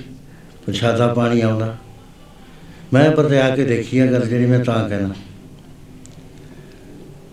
ਇੱਕ ਵਾਰੀ ਗੁਰੂ ਮਹਾਰਾਜ ਦੇ ਦਰਬਾਰ 'ਚ ਗੁਰੂ ਦਸ਼ਮੇਸ਼ ਪਿਤਾ ਦੇ ਇੱਕ ਪ੍ਰੇਮੀ ਆਇਆ ਕਰਦਾ ਸੀ ਸੰਗਰਾਮ ਦਾ ਦੀਵਾਨ ਸੁਣ ਕੇ ਮਹਾਰਾਜ ਨੂੰ ਮਿਲੇ ਤੋਂ ਬਗੈਰ ਚਲੇ ਜਾਇਆ ਕਰਦਾ ਸੀ। ਆਉਂਦਾ ਹਮੇਸ਼ਾ ਸੀ। ਮਹਾਰਾਜ ਨੇ ਕਿਹਾ ਵੀ ਇਹ ਆ ਸਿੱਖ ਨੂੰ ਜਾਣਨਾ ਦਿਓ, ਸਾਡੇ ਨਾਲ ਗੱਲ ਕਰਨੀ ਹੈ। ਜਦ ਦੀਵਾਨ ਦੀ ਸਮਾਪਤੀ ਹੋਈ, ਮਹਾਰਾਜ ਦੇ ਹਵਾਲੇ ਪੇਸ਼ ਕਰਿਆ। ਕਹਿੰਦੇ, ਗੁਰਸਿੱਖਾ, ਕੀ ਕੰਮ ਕਰਦਾ ਹੁੰਦਾ ਕੋਈ ਪਰਉਪਕਾਰ ਦਾ ਕੰਮ, ਕੋਈ ਬਾਣੀ ਦਾ ਕੰਮ, ਕਹਿਣ ਲੱਗਿਆ, ਮਹਾਰਾਜ ਤੁਹਾਡੀ ਕਿਰਪਾ ਦੇ ਨਾਲ ਮੈਨੂੰ ਬਾਣੀ ਦੀ ਕਥਾ ਕਰਨੀ ਆ ਗਈ। ਕਹਿੰਦੇ ਤੈਨੂੰ ਬਾਣੀ ਤੇ ਨਿਸ਼ਚਾ ਵੀ ਹੈ ਕਿ ਕਥਾ ਹੀ ਕਰਦਾ ਹੈ। ਇਸ ਤੇ ਚੁੱਪ ਕਰ ਗਿਆ। ਕਹਿੰਦਾ, ਮਹਾਰਾਜ, ਆਪ ਦਾ ਕੀ ਪ੍ਰਯੋਜਨ ਹੋਇਆ? ਕਹਿਣ ਲੱਗੇ, ਤੂੰ ਚਲਿਆ ਕਿਉਂ ਜਾਂਦਾ ਹੁੰਦਾ ਹੈ? ਕਹਿਣ ਲੱਗੇ, ਮਹਾਰਾਜ, ਮੈਂ ਅੱਤ ਦਾ ਗਰੀਬ ਹਾਂ। ਖਾਣ ਪੀਣ ਨੂੰ ਹੁੰਦਾ ਨਹੀਂ ਕੁਝ ਹੈਂਡ ਟੂ ਮਾਊਥ ਚੱਲਦੇ ਆ। ਦੋ ਤਿੰਨ ਮੇਰੇ ਬੱਚੇ ਨੇ ਘਰ ਵਾਲੀ ਹੈ, ਲੜਕੀ ਹੈ। ਤੇ ਮੈਂ ਜਾਵਾਂ ਤਾਂ ਰੋਟੀ ਖਾਣਗੇ ਨਹੀਂ ਭੁੱਖੇ ਰਹਿ ਜਾਣਗੇ। ਮਹਾਰਾਜ ਕਹਿੰਦੇ, ਤੂੰ ਕਥਾ ਕਰਦਾ ਉਹਨੇ ਕਹਿੰਦੇ, ਹਾਂ। ਕਹਿੰਦੇ, ਕਾਹੇ ਰੇ ਬੰਚਿਤਵਾ ਉਦੋਂ ਚਾਰ ਰਾਜਿਓ ਭਰਿਆ ਸੈਲ ਪੱਥਰ ਮੈਂ ਜਨ ਤੋਂ ਪਾਏ, ਤਾਂ ਕਰ ਕਾਗੇ ਕਰ ਦਰਿਆ ਇਹ ਵੀ ਕਰਦਾ ਉਹਨੇ ਕਹਿੰਦਾ ਹਾਂਜੀ ਕਹਿੰਦੇ, ਵਿਸ਼ਵਾਸ ਹੈ ਤੈਨੂੰ ਇਸ ਗੱਲ ਤੇ? ਚੁੱਪ ਕਰ ਗਿਆ ਮਹਾਰਾਜ ਨੇ ਕਿਹਾ, ਕਥਾ ਕਰਤਾ ਹੈ, ਲੇਕਿਨ ਬਾਣੀ ਤੇ ਵਿਸ਼ਵਾਸ ਨਹੀਂ। ਕਹਿੰਦੇ ਆ ਸਾਡੀ ਚਿੱਠੀ ਲੈ ਗਈ। ਕਿਤੇ ਪਿੰਡ ਦੇਣੀ ਸੀ। ਉੱਥੇ ਚਿੱਠੀ ਦੇ ਵਿੱਚ ਮਹਾਰਾਜ ਨੇ ਲਿਖਤਾ ਕਿ ਆ ਗੁਰਸਿੱਖ ਨੂੰ ਭੇਜਦੇ ਆ, ਇਹ ਕਥਾ ਕਰੂਗਾ, ਇਹਨੂੰ 9 ਮਹੀਨੇ ਨਾ ਜਾਣ ਦਿਓ। ਜ਼ਬਰਦਸਤੀ ਰੋਕ ਲਓ। ਉਹ ਜਦ ਚਿੱਠੀ ਪੜ੍ਹੀ, ਉਹ ਕਹਿਣ ਲੱਗੇ, ਪ੍ਰੇਮੀਆ ਆ ਆਇਆ ਹੁਕਮ ਗੁਰੂ ਦਾ। ਕਹਿੰਦਾ, ਗੁਰੂ ਵੀ ਕਦੇ ਕਿਸੇ ਦੇ ਬੱਚੇ ਮਰਵਾਉਂਦੇ ਹੁੰਦੇ ਨੇ? ਗੁੱਸੇ ਹੋ ਗਿਆ। ਵੀ ਮੇਰੇ ਬੱਚਿਆਂ ਦਾ ਕੀ ਬਣੂ ਘਰ ਵਾਲੀ ਦਾ ਕੀ ਬਣੂ, ਉਹ ਤਾਂ ਭੁੱਖੇ ਮਰ ਜਾਣਗੇ। ਉਹ ਕਹਿੰਦਾ, ਤੂੰ ਨਿਸ਼ਚਾ ਰੱਖ, ਕਹਿੰਦਾ, ਕਾਹਦਾ ਨਿਸ਼ਚਾ ਰੱਖਾਂ? ਮੈਨੂੰ ਦੀਂਦਾ ਵੀ ਨਹੀਂ, ਉਹਨਾਂ ਨੂੰ ਕੁਝ ਖਾਣ ਨੂੰ ਮਿਲਣਾ। ਉਸ ਵੇਲੇ ਉਹ ਕਹਿੰਦੇ ਹੁਣ ਤਾਂ ਕੁਝ ਕਰ ਅਸੀਂ ਤਾਂ ਜਾਣ ਨਹੀਂ ਦੇਣਾ 9 ਮਹੀਨੇ। ਉੱਥੇ ਕਥਾ ਕਰਨ ਲੱਗ ਗਿਆ ਆਖੀ 2 4 10 ਦਿਨਾਂ ਬਾਅਦ ਦਿਲ ਤਾਂ ਰਿਹਾ ਵੀ ਪਤਾ ਨਹੀਂ ਮਰ ਕੇ ਵਿਚਾਰੇ ਪਿੰਡ ਵਾਲੇ ਸੰਸਕਾਰ ਕਰ ਦੇਣਗੇ। ਪਤਾ ਨਹੀਂ ਕੀ ਹੋਏਗਾ, ਲੜਕੀ ਜਵਾਨ ਹੈ। ਇਧਰਲੇ ਪਾਸੇ ਮਹਾਰਾਜ ਨੇ ਕੀ ਕਰਿਆ ਥੋੜੇ ਦਿਨ ਤਾਂ ਉਹਨਾਂ ਨੂੰ ਕਣ- ਕਣਕ ਵਗੈਰਾ ਇਕੱਠੀ ਕਰਕੇ ਦੇਤੀ, ਆਟਾ ਵਗੈਰਾ। ਉਹ ਮਾਂ ਕਹਿਣ ਲੱਗੀ ਵੀ ਆਪਾਂ ਕਿੰਨਾ ਕੁ ਚਿਰ ਦਾਨ ਤੇ ਬਣਾਂਗੇ ਮਿਹਨਤ ਕਰ ਲਈਏ, ਲੜਕੀ ਕਹਿੰਦੀ, ਹਾਂ ਮਾਂ ਜੀ, ਆਪਾਂ ਮਿਹਨਤ ਕਰੀਏ, ਆਪਾਂ ਨੌਕਰੀ ਕਰ ਲਈਏ ਕਿਸੇ ਦੀ। ਉੱਥੇ ਜਿਹੜਾ ਅਮੀਰ ਆਦਮੀ ਸੀ, ਸਰਦਾਰ ਵੱਡਾ, ਉਹਦੀ ਲੜਕੀ ਦੀ ਸ਼ਾਦੀ ਸੀ। ਉੱਥੇ ਗਈਆਂ, ਉਹ ਕਹਿਣ ਲੱਗੀ ਵੀ, ਹਾਂ, ਸਾਨੂੰ ਲੋੜ ਹੈ, ਕਣਕ ਵੀ ਸਾਫ਼ ਕਰਨੀ ਹੈ, ਦਾਲਾਂ ਵੀ ਸਾਫ਼ ਕਰਨੀ ਹੈ ਹੋਰ ਵੀ ਘਰ ਲਿਪਣਾ ਹੈ। ਆ ਜਾਓ ਤੁਸੀਂ ਤੁਹਾਨੂੰ ਦੋਹਾਂ ਨੂੰ ਨੌਕਰੀ ਦੇ ਦਾਂਗੇ। ਉਹ ਜਾਣੀਆਂ ਸ਼ੁਰੂ ਹੋ ਗਏ ਜਦ ਘਰ ਲਿਪਣਾ ਸੀ, ਬਾਹਰ ਜਾ ਕੇ ਮਠਿਆਨੇ ਚੋਂ ਜਦ ਪਾਂਡੂ ਪੱਟਣ ਲੱਗੀਆਂ ਉਹ ਕਹੀ ਖੜਕਾ ਹੋਇਆ ਕਹੀ ਦਾ। ਉਹ ਕਹਿਣ ਲੱਗੀ ਮਾਂ ਜੀ ਕੁਛ ਖੜਕਦਾ ਹੈ ਥੱਲੇ। ਮੈਂ ਹੌਲੀ ਹੌਲੀ ਕੱਢਦੀ ਹਾਂ। ਜਦ ਕੱਢੀ ਤਾਂ ਸੋਨੇ ਦੀ ਭਰੀ ਹੋਈ ਗਾਗਰ ਮੋਹਰਾਂ ਦੀ। ਲੈ ਆਏ, ਹੁਣ ਪਤਾ ਨਹੀਂ ਲੱਗਦਾ ਵੀ ਅਸੀਂ ਇਹਨੂੰ ਕੇਅਰ ਕਰਾਂ ਗਰੀਬ ਆਦਮੀ ਕੋ ਪੈਸਾ ਆ ਜੇ ਉਹਨੂੰ ਪਤਾ ਹੀ ਨਹੀਂ ਬਿਉਂਤ ਕੀ ਹੁੰਦੀ ਹੈ ਖਰਚਣ ਦੀ। ਸਾਡੇ ਭਾਈ ਦਾ ਸ਼ਰਾਬੇ ਪੀ ਜਾਣਗੇ। ਹੋਰ ਪਤਾ ਹੀ ਨਹੀਂ ਵੀ ਅਸੀਂ ਖਰਚੀਏ ਕੀ ਕੀ ਕਰੀਏ ਇਹਦਾ। ਉਹ ਜਾ ਕੇ ਸਰਦਾਰਨੀ ਨਾਲ ਗੱਲ ਕਰੀ ਉਹ ਕਹਿੰਦੇ ਵੀ ਤੁਹਾਨੂੰ ਨਹੀਂ ਪਤਾ ਮੈਂ ਕਰਕੇ ਦਿੰਦੀ ਆ ਤੁਹਾਨੂੰ ਖਰਚ। ਇਹ ਤਾਂ ਤੁਹਾਡੇ ਗੁਰੂ ਨੇ ਉਹ ਗੁਰੂ ਦੀ ਸੇਵਾ ਕਰਦਾ ਬਰਕਤ ਪਈ ਆ ਉਸ ਵੇਲੇ ਉਹਨੇ ਜ਼ਮੀਨ ਦੇ ਤੇ ਲ- ਖਰੀਦ ਲਈ ਖੂਹ ਖਾਜ ਵਾਲੀ ਤੇ ਬਲਦ ਬੁਲਦ ਲਿਆ ਤੇ ਮੱਝਾਂ ਮੁੱਝਾਂ ਲਿਆਤੀਆਂ। ਬੜਾ ਕੁਛ ਉਹਦਾ ਆ ਗਿਆ ਤੇ ਘਰ ਪਾਤਾ ਚਬਾਰੇ ਵਾਲਾ। ਵਧੀਆ ਘਰ। ਇਧਰ 9 ਮਹੀਨੇ ਦੇ ਬਾਅਦ ਜਦੋਂ ਪਿੰਡ ਵਾਲਿਆਂ ਨੇ ਕਿਹਾ ਵੀ ਹੁਣ ਤੂੰ ਜਾ ਸਕਦਾ ਹੈ, ਕਹਿੰਦਾ, ਕਾਹਦਾ ਜਾਣਾ ਹੈ ਹੁਣ ਮੈਂ?